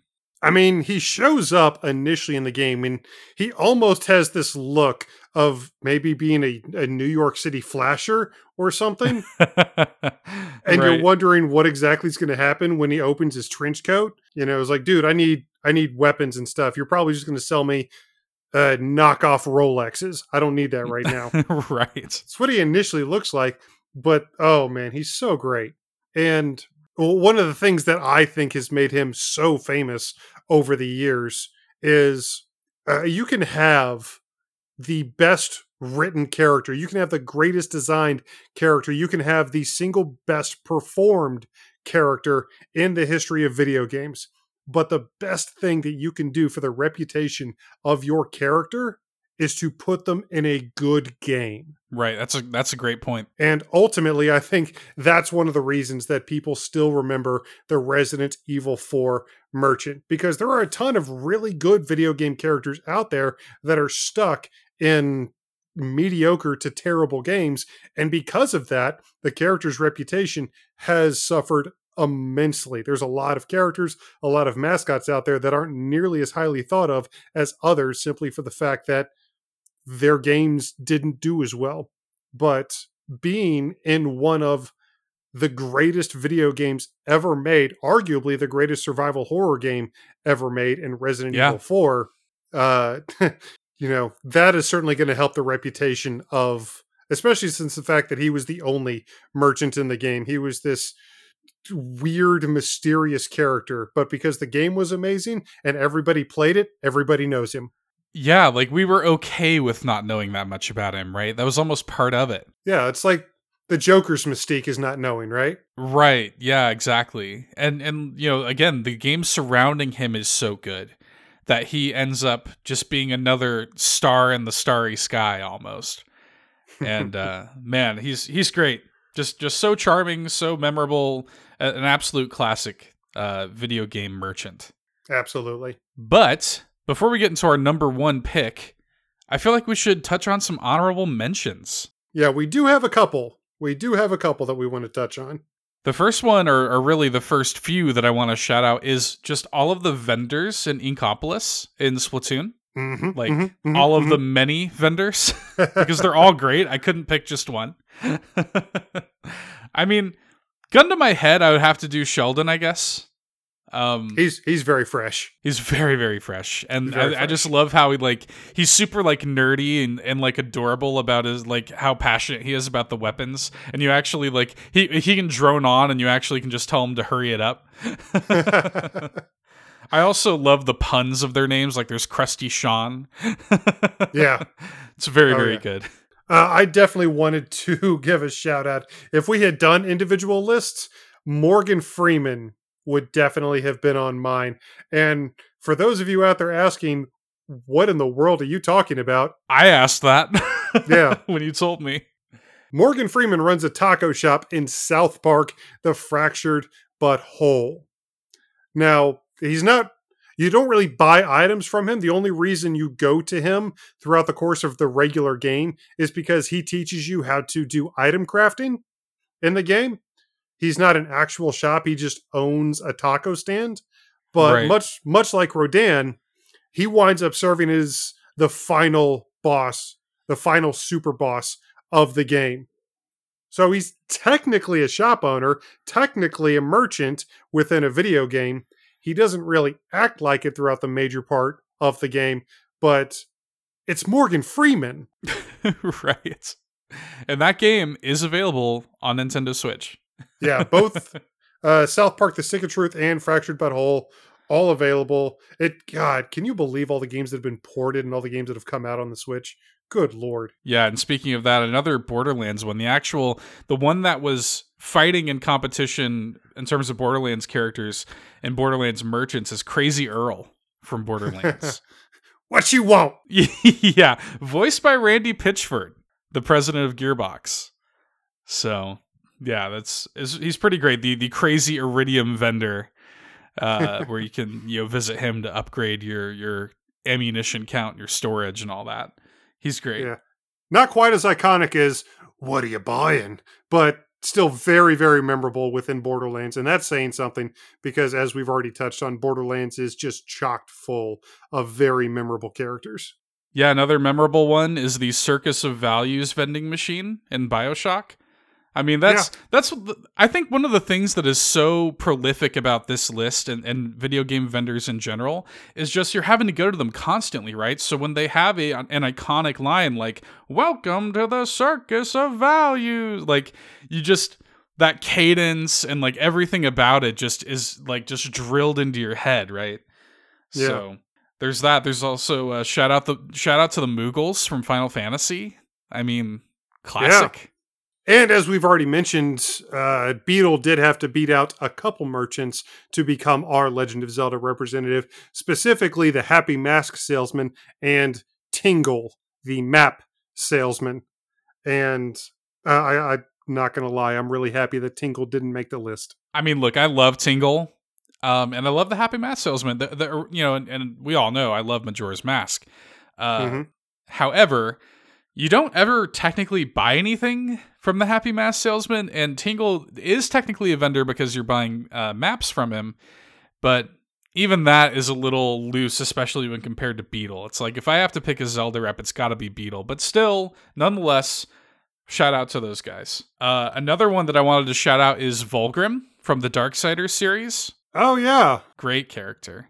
So, and the last one I'll shout out is actually from a game that we covered on the Indie Showcase back around Halloween time. The Skin Salesman from Pumpkin Jack. The, the literal skills skin salesman. Yeah, I mean, what a clever like idea for an in-game merchant. Just super clever. I don't think So he even good. has a name, but it's just a very clever idea. Shout out. It's so good. Well, to come to the end of our list of top Nintendo merchants, all of these merchants have been incredibly impactful characters within their games and their franchises. A lot of them have had major, major impacts on the stories and the gameplay. However, for our number one, there isn't a video game merchant out there who is basically the poster boy for the franchise. This character who is probably the first character that anybody thinks of when they think of this game series. And listen, we do talk about Animal Crossing a lot on this show, but I mean, it really couldn't have been anyone except Tom Nook. yes, the Tanuki himself, the uh, the the miser, the debt collector himself. The island hawking. Yeah, and for those who are thinking to themselves right now, like, hang on a minute, he's not a shopkeeper. You have to think about his, you know, debut. He's been with the series since the beginning, and up until New Leaf, he was the shopkeeper. Yeah. Um, he did have all of the shops in the game, and you know, he would the shops could upgrade or even downgrade in some of the games, but up until New Leaf, where he kind of took on a more like landlord kind of role, uh, Tom Nook was the shopkeeper, and you had a part time job at Nook's Cranny to pay off your debt. So the the sort of debt mechanic has always been there, but but yeah, Tom Nook sort of took the role of like your first boss or something like that versus your landlord or your your island renovator. And I mean, even now, he is still a merchant. You still have to buy house upgrades from him. You still have to go to him for, you know, a few things. Even in New Horizons, you go to him and you essentially are paying, you know, you don't directly pay him, but you're paying him for the bridges and the structures that you're building around the island. So he's a different type of merchant now, but he's still very much a businessman that you have to go through. I challenge you, anybody listening to this, I challenge you to name a more iconic, like, a, a more iconic Nintendo character that deals in the literal buying and selling of goods. Like, even if you're just talking about land or home ownership or whatever in the newer iterations, even if you're talking about his first appearance as a shopkeeper in the original games, name a more iconic shopkeep in a Nintendo game. I dare you. They, it doesn't exist. And for a lot of the Animal Crossing imagery, the icon that is used, like even the icon that they use in Smash Brothers for Animal Crossing representatives, is the Nook Inc. leaf. Yep. Yep, absolutely. So again, there's not another video game franchise out there where the merchant, the side character, is really treated like the main character of the game, almost even more so than the player character. But such is Animal Crossing. Yeah, I mean, think about it because, like, by any other game's logic, that character would be like Rover, like the the character that first meets you on the bus or whatever, or that character would be even somebody like KK Slider, like a prolific sort of like fan favorite character. No, for Animal Crossing, that character really is Tom Nook, and in New Horizons in particular, they really doubled down on Tom Nook as the central character. So, I I mean, there was no other number one in our minds. And he may have been hated for a long time, but I, I do think he's redeemed himself a little bit over the years and over the installments. I agree. I absolutely agree. He's he's fair. I mean, think about it. Think about the risk that somebody a lender takes when they say, "Hey, like you're coming to this place. Yeah, you have a debt, but take as long as you want to pay it off. No no rush." You know, giving you an advance on everything. He's actually, if you stop and think about it, he is fairly lenient, man. There's no deadlines. But that was our combined top five list for the best Nintendo merchants of all time. Again, like we mentioned earlier, do reach out to us and let us know to tell us just how wrong we are. You know, fight amongst yourselves who should have been number four, who should have been number five. But do reach out to us and let us know. We would genuinely like to hear from you. Now, speaking of owning shops and being merchants, hey, as it turns out, we've done a little bit of that. yeah, you and I are very, very familiar with that world, especially when it comes to video game retail. And talking a lot about the holiday shopping season has brought up a lot of memories for both of us. And we've mentioned it a couple times here on the show before, but we figured we would pull back the curtain a little bit and treat you guys to a little bit of our past and tell you all about our history in video game retail. Yeah, so again, we have mentioned in the past that we sort of each have a video game retail background, both of us uh, in management, running video game stores. Um, and I don't know about you, uh, but for me, it was a very formative experience. And I'll just, I, I've sort of danced around it in the past, but I'll just go like, you know, it, it's I'm so far removed from it at this point. I I, I'm, I feel comfortable in saying that uh, I worked at and managed a GameStop for the better part of seven years, and um, it, I, it was one of the most formative experiences of my life. I will never forget those days. That was actually how I met you. Um, yes. And I mean, I, I wouldn't be the person I am today without it. And uh, and I was actually hired on originally as a holiday hire. So I am very intimately familiar with holidays working in a video game retail environment. I know you are too. Oh, yes. Uh, I worked for GameStop personally on, I believe, four separate occasions. Mm-hmm. And even, I don't know if you even remember this, but speaking of you initially coming on as a holiday hire, while I was stationed down at Fort Polk near Seth, I was, I became so, you know, known amongst yeah the different stores there that the store owner on post, Seth was at the one that was off post, but at the one that was on Fort Polk, they asked me if I would come on as a holiday hire while I was still an active duty soldier. yeah, so, I do remember this. Yes. So, so for one holiday season, this was only like five hours a week. Right. Uh, but it was like, hey, I, I can get a discount. basically, yeah they they needed to bring in a couple more people. They had a few more hours, so they just said, "Eric, can you just can you come on?" Uh, so I said, "Yeah, sure, I'll take the discount." So uh, again, even though I was an active duty soldier, it was the holiday season, so training had really died down. A lot of people were going on block leave, so it wasn't something to where it was really going to interfere with my schedule at all. So I said, "Sure, why not?"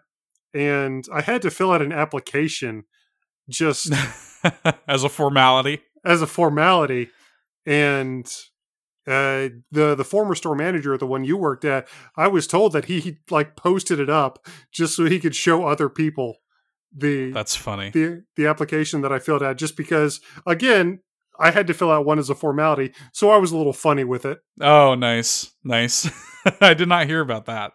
That's funny. Yeah, you'll have to ask him sometime about that. Yeah, no, I that was sort of how I got on too. Is I was just so you know I'd been going to that store since I you know since it opened, and uh, I just became real familiar with everybody there. And and yeah, when holiday hiring came around, they were just like, "Hey, you should come on."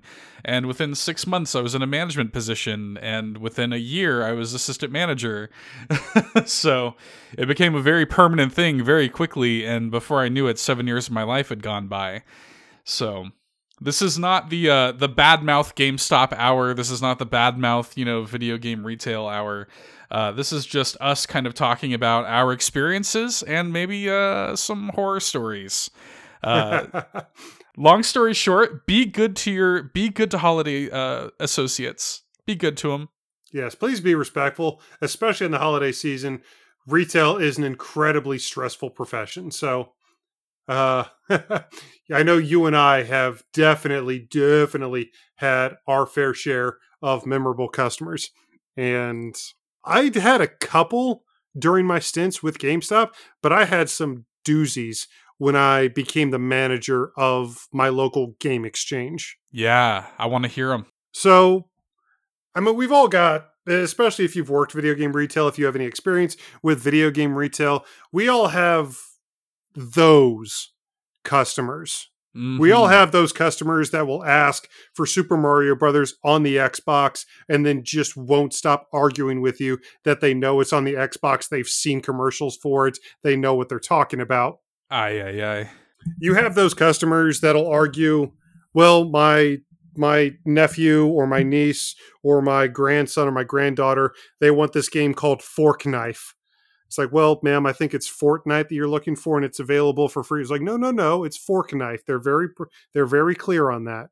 No person who literally does this professionally. It is this. Yeah. so we all have those customers, but I will never forget this one.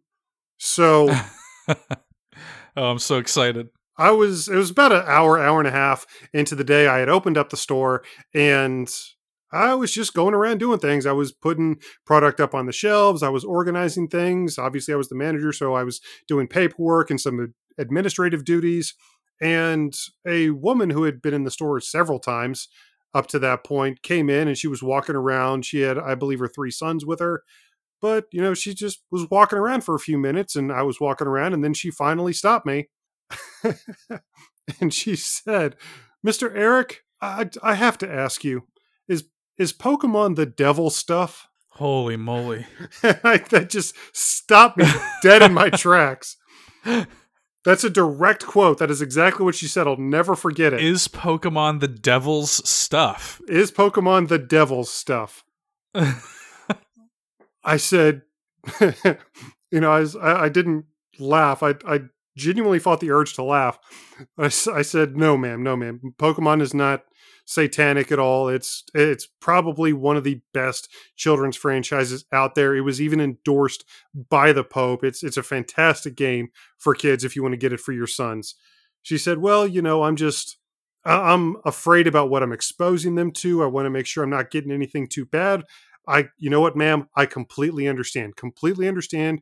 You want to do research and you don't know a lot about this stuff. So you're asking me, completely understand. So she mulled it over for a second and she said, Yeah, well, I'm not going to worry about it this time. I'm going to get them this instead. And she hands me the case for Grand Theft Auto 5. Oh my God. And I look at it. I take the case from her. I look at the case. I look at her and I say, ma'am, if you're concerned about what you're showing your kids, I've got to tell you, Grand Theft Auto is one of the most famously adult franchises on the market in video games.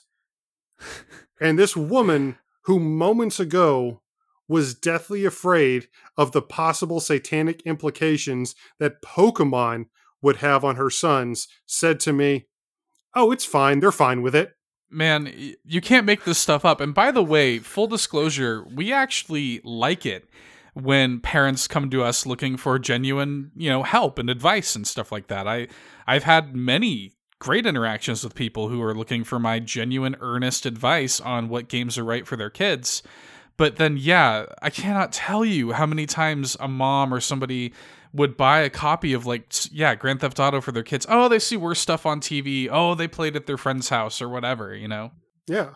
And we did. I was very very particular about making sure we weren't selling mature games to people who weren't of age. Right. I mean aside from the fact that it's literally illegal but i you know that was something that i was very uh something i was very particular about because extra care with yeah. Yeah because games are you know, specific media is intended for specific audiences. There's been a ton of uh, there's been a ton of studies admonishing video games for the supposed amount of violence that it incites in young people, but that doesn't mean that mature games shouldn't be played by kids. Right.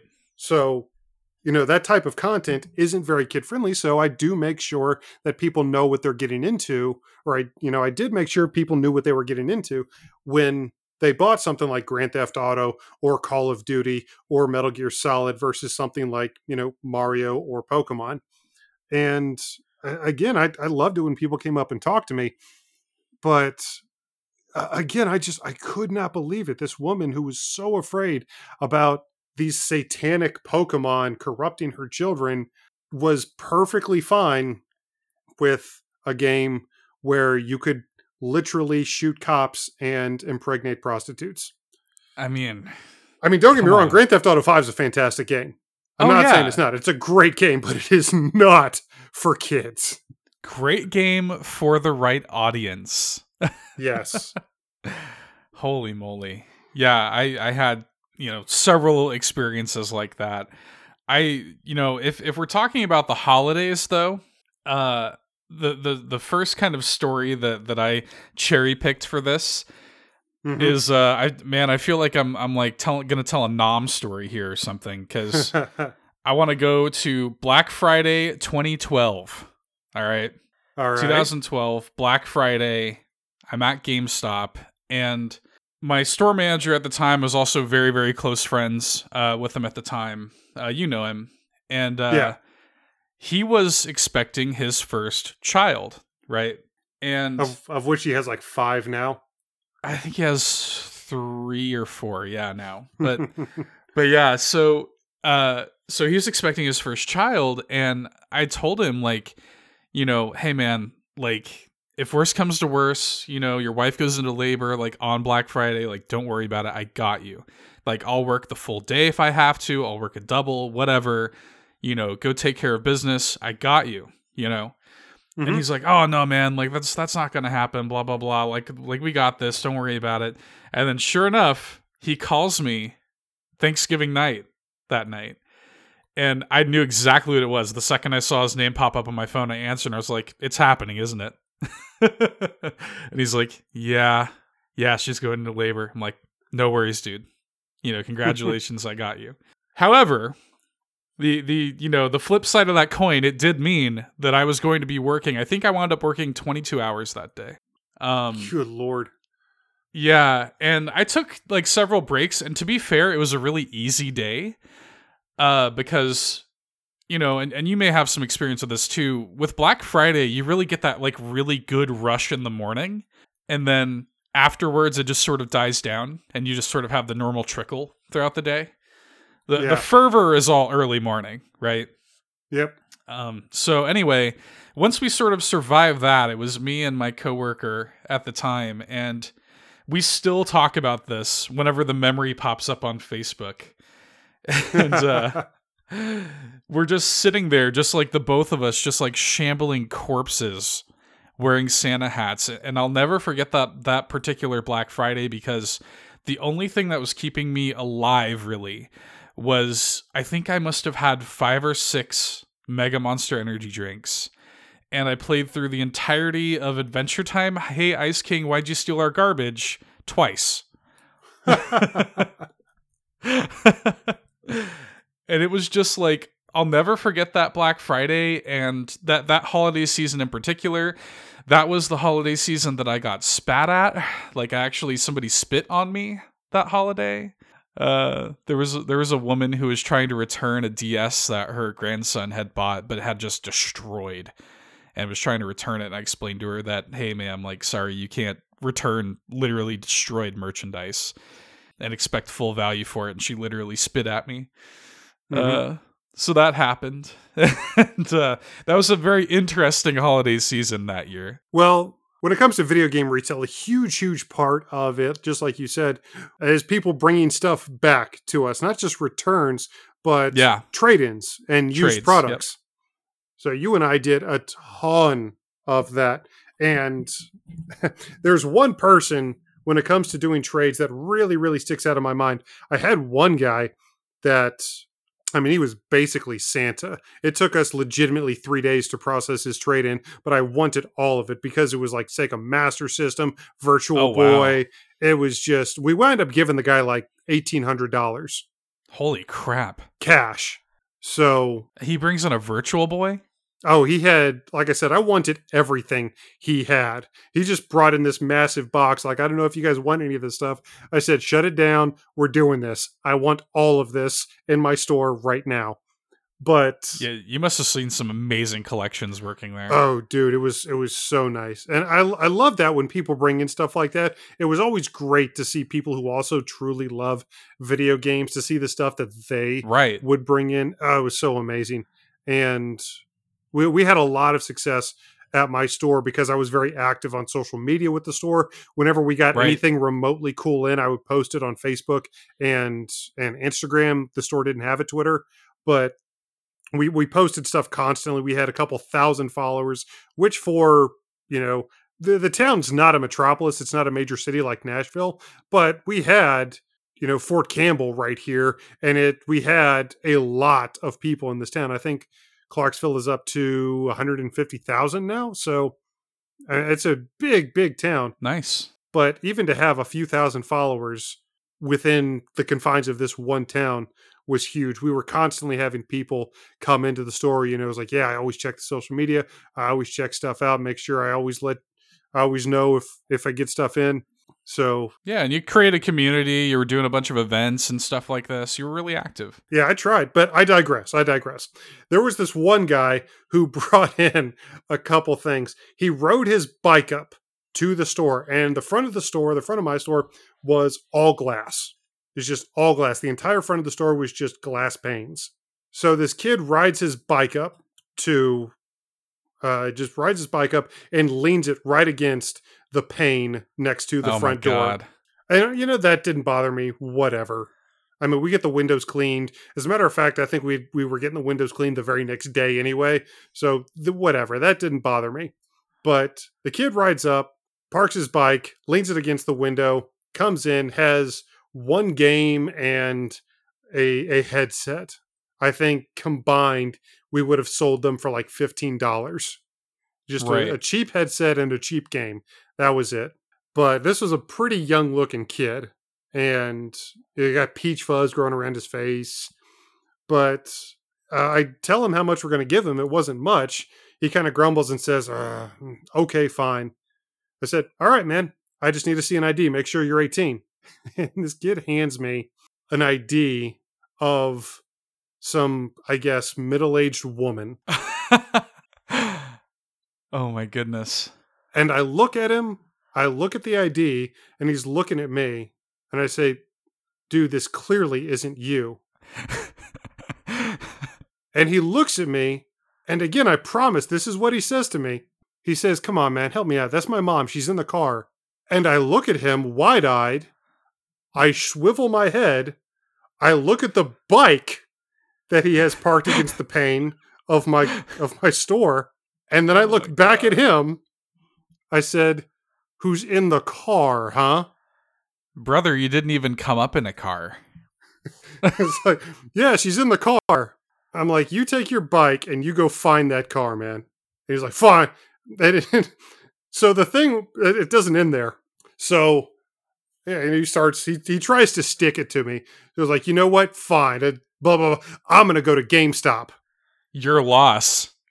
So the where we were situated, we were across the street. We were in the we're the busiest part of town, but across the street was the mall, and there was a GameStop in the mall. I presume that's where he was going to. But just like I had a really good rapport with all the GameStops around when I lived near you, Seth, I had a really good rapport with all the GameStops where, you know, here where I live. And I still know a lot of the people who work there to this day by on a first name basis. So, despite the fact that we were technically competitors, when this kid left, I, you know, I took the the store phone in the back and just very quickly I called over to GameStop and I said, "Hey, there's this kid just left here in a huff. He's got somebody else's ID. I don't even think he's 18. He tried to trade us a game and a, a headset. Just be on the lookout for him." Cool. Right. We did that all the time too. Yeah. Yeah. But sure enough, 15 minutes later, we get a call. Eh, thank you for calling Game Exchange. This is Eric. How can I help you? hey, Eric. Thanks for the heads up, man. He just ran out of here huffing and puffing too. I just started laughing. And I just thought about it. Like, you tried to defraud my store? Whatever. As don't tell me you're going to go try to illegally defraud another store and then actually show up. yeah. Oh yeah, you're not going to let me commit a crime here? I'm going to go commit a crime over here. And then he actually shows up there. I'm like, "Kid, you are the worst criminal I've ever seen." And that's that's something we should say too is that um, when you're working as a video game retailer, uh, it is imperative that you make sure that everybody that you're accepting trades from is over 18 because you actually have to document the sale and uh, and you actually have to take down like identifiable inf- information from their government ID so that if the games were to turn up say stolen or something, there was a, actually a through line to get back to them. Yes. So very very important part of the job. but yeah, man, wild times, wild times. I, I gotta say, um, I've got a trade story. It's it, it's it's actually pretty funny because this trade story took me on a bit of an odyssey that lasted multiple years. Okay, Okay. It- it's it's actually serendipitous that you brought up this one because this is you know part and parcel what we were just talking about. So I accepted a trade from a person um, totally innocuous. It was just like a bunch of games. I don't know, probably it was a stack, you know, it was probably between 10 and 15 games. Some controllers, you know, whatever. You know, thought nothing of it. About a week later, I get a phone call from a woman who said that the trade was like her sister who like stole games from her son or whatever. So it was like this this kid's aunt had stolen games from him and sold it to us, okay? Yeah. And I basically told her like, "Well, ma'am, you know, obviously we don't knowingly take stolen product. We just treated it like it was a normal transaction. If you'd like to follow a police report, you know, we we are completely compliant with police and and if you report the game stolen and file them, you know, whatever.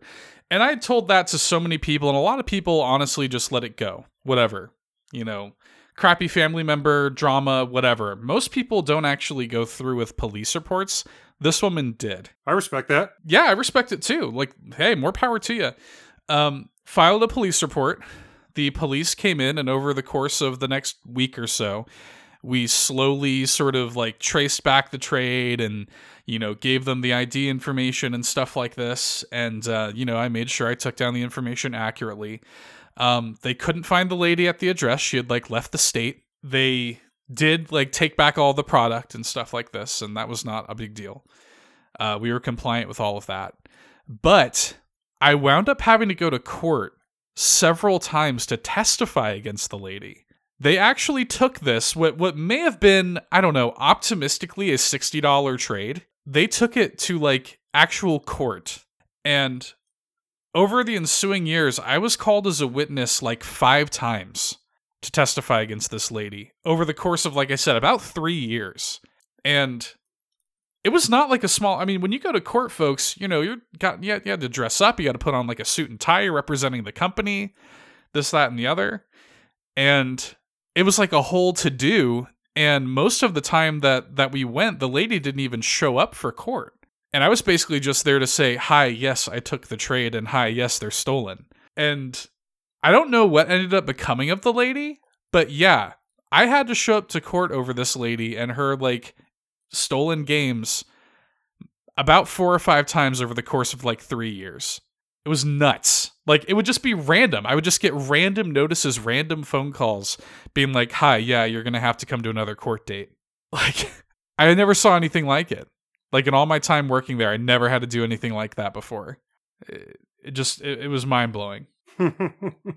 Had another uh, real quick trade related story that's pretty funny. I was working with uh, my third key one night, and uh, this kid comes in. You you know how it goes when when the person comes in right before closing. I'm talking two minutes before you close the door. You know that feeling. And yep. similar to your story, this is a little kid clearly underage, right? He couldn't have been older than like 12. And he's got like a PSP uh just a bunch of like just it's not in good condition. Like we already knew we were going to have to mark it as defective if we took it. And it was a similar situation where i told i was like dude like you're clearly not old enough. Do you have like a parent with you or whatever? And he was like oh yeah my grandpa's in the truck. I just want to know how much i'll get for all this. And i'm tallying stuff up and i'm like yeah man it's like it's not going to be much. Like it's in bad shape. Like this doesn't work or whatever. We're going to have to take it as defective. You're literally going to get like 15 bucks. And i'm not going to repeat the uh, swear words that this kid who again couldn't be older than 10 or 11 he goes i don't understand how you effing people sleep at night. And we're looking around like we're i'm like dude like i thought we were being punked. This little kid is sitting here swearing at me. And i was like hey man um go ahead and go ahead and get your grandpa in here or i'm gonna just refuse the sale altogether. He gets his grandpa and his grandpa has got to be 90 plus just absolute fossil. Coming into the store at a snail's pace i felt so bad for the guy. And i'm explaining to him like hey like your grandson has been in here like using bad language at me um this is how much he's looking at getting and he he was basically just like is is this what you want to do? And he's like yeah. And we've you know we finished the trade or whatever and we're just laughing the whole time because we couldn't believe the situation. And as you know what is standard protocol when you get a trade in is you wipe the data right? Pretty much immediately. All the personal information off of the system stuff like this you wipe it.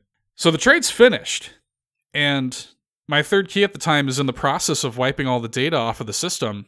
And we literally go to lock the door because we are well past closing at this point. Yeah. And the kid runs back up and he goes, oh, I, I changed my mind. And I was like, dude, we've already wiped the data off of your PlayStation. Are you effing serious? Blah blah blah. we ended up reversing the entire thing, took the money back from him, and gave him his PSP back. And I was like, um, "Yeah, you're you're not allowed to trade here again." Never saw him again.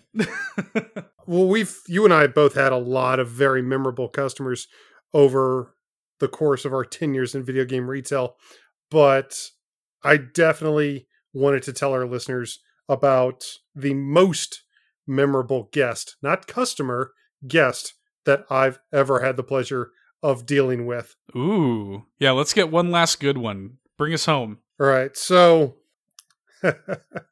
So because I was the store manager, I was of course in charge of dealing with you know, if anybody wanted to come in for a sponsorship or if anybody wanted to come in for official business whatsoever, I was of course the person who had to deal with them.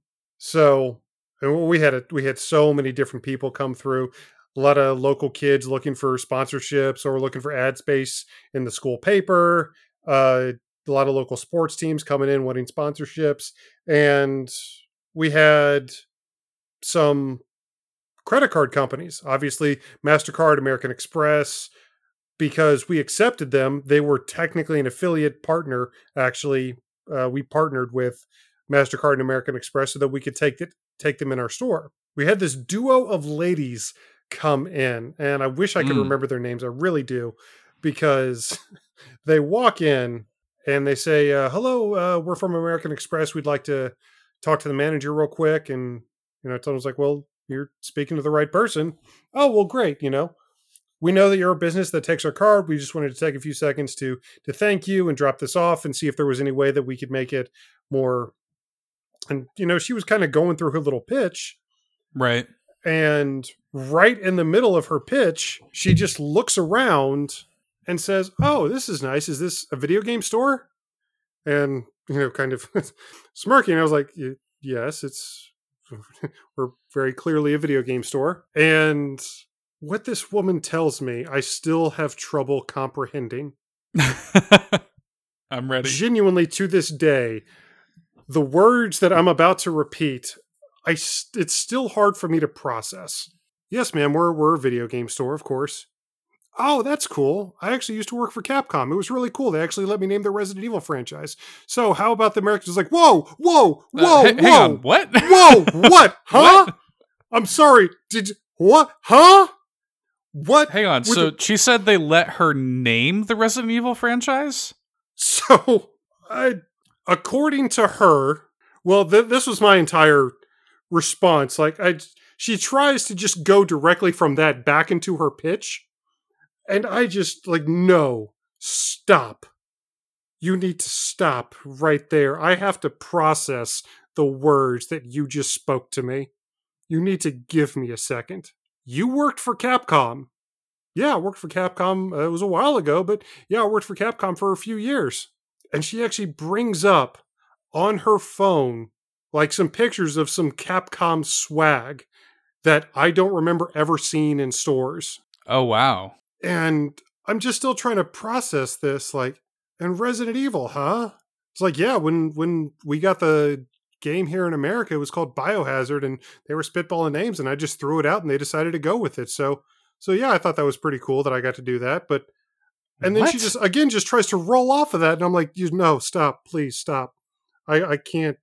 I actually can't process everything that you're telling me right now.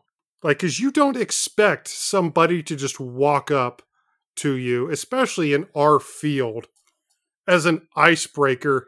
Hey, how you doing? Lovely day today. I named one of the most iconic video game franchises in history. How are you? You know, how's your day going?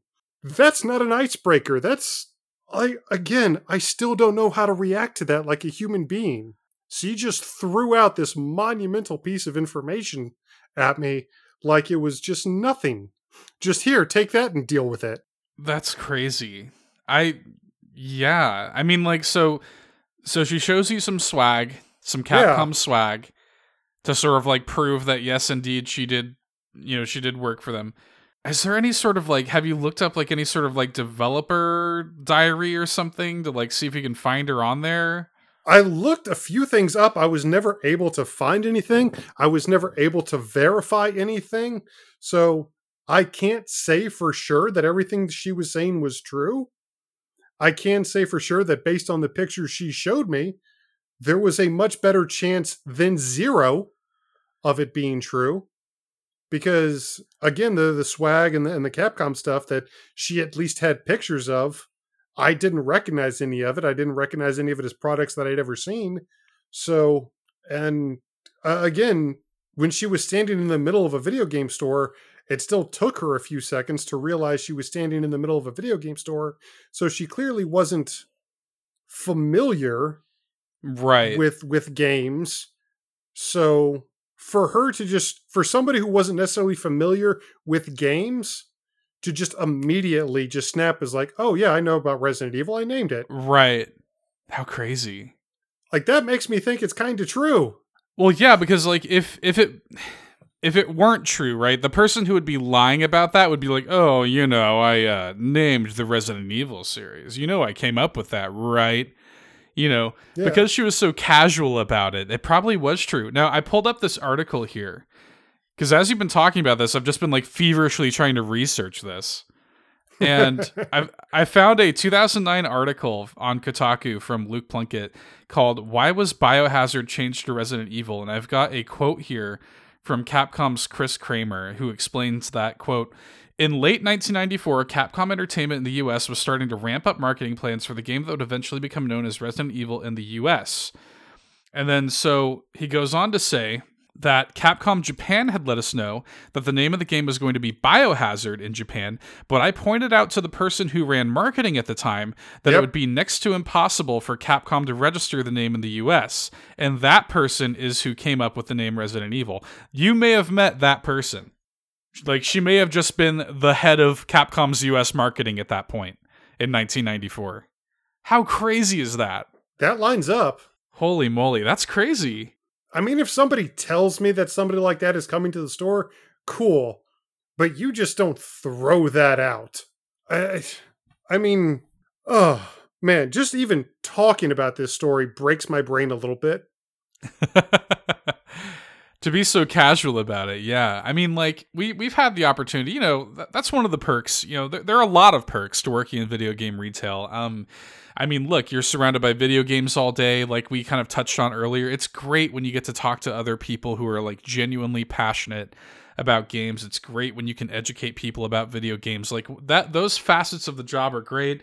You get discounts every now and then. You would get free games. That's all awesome but uh but yeah i i can't say that i ever had like a mind melding experience quite like that that's crazy Yeah, I mean, and I always did stuff. I, I always tried to be, you know, I, I didn't want to try to try too hard to be the cool boss or whatever. Right. But I, I always did try to make sure that my employees were enjoying themselves. At least we had game nights on Sundays because we closed early on Sundays. So me and the employees would stay after and we'd play Mario Kart.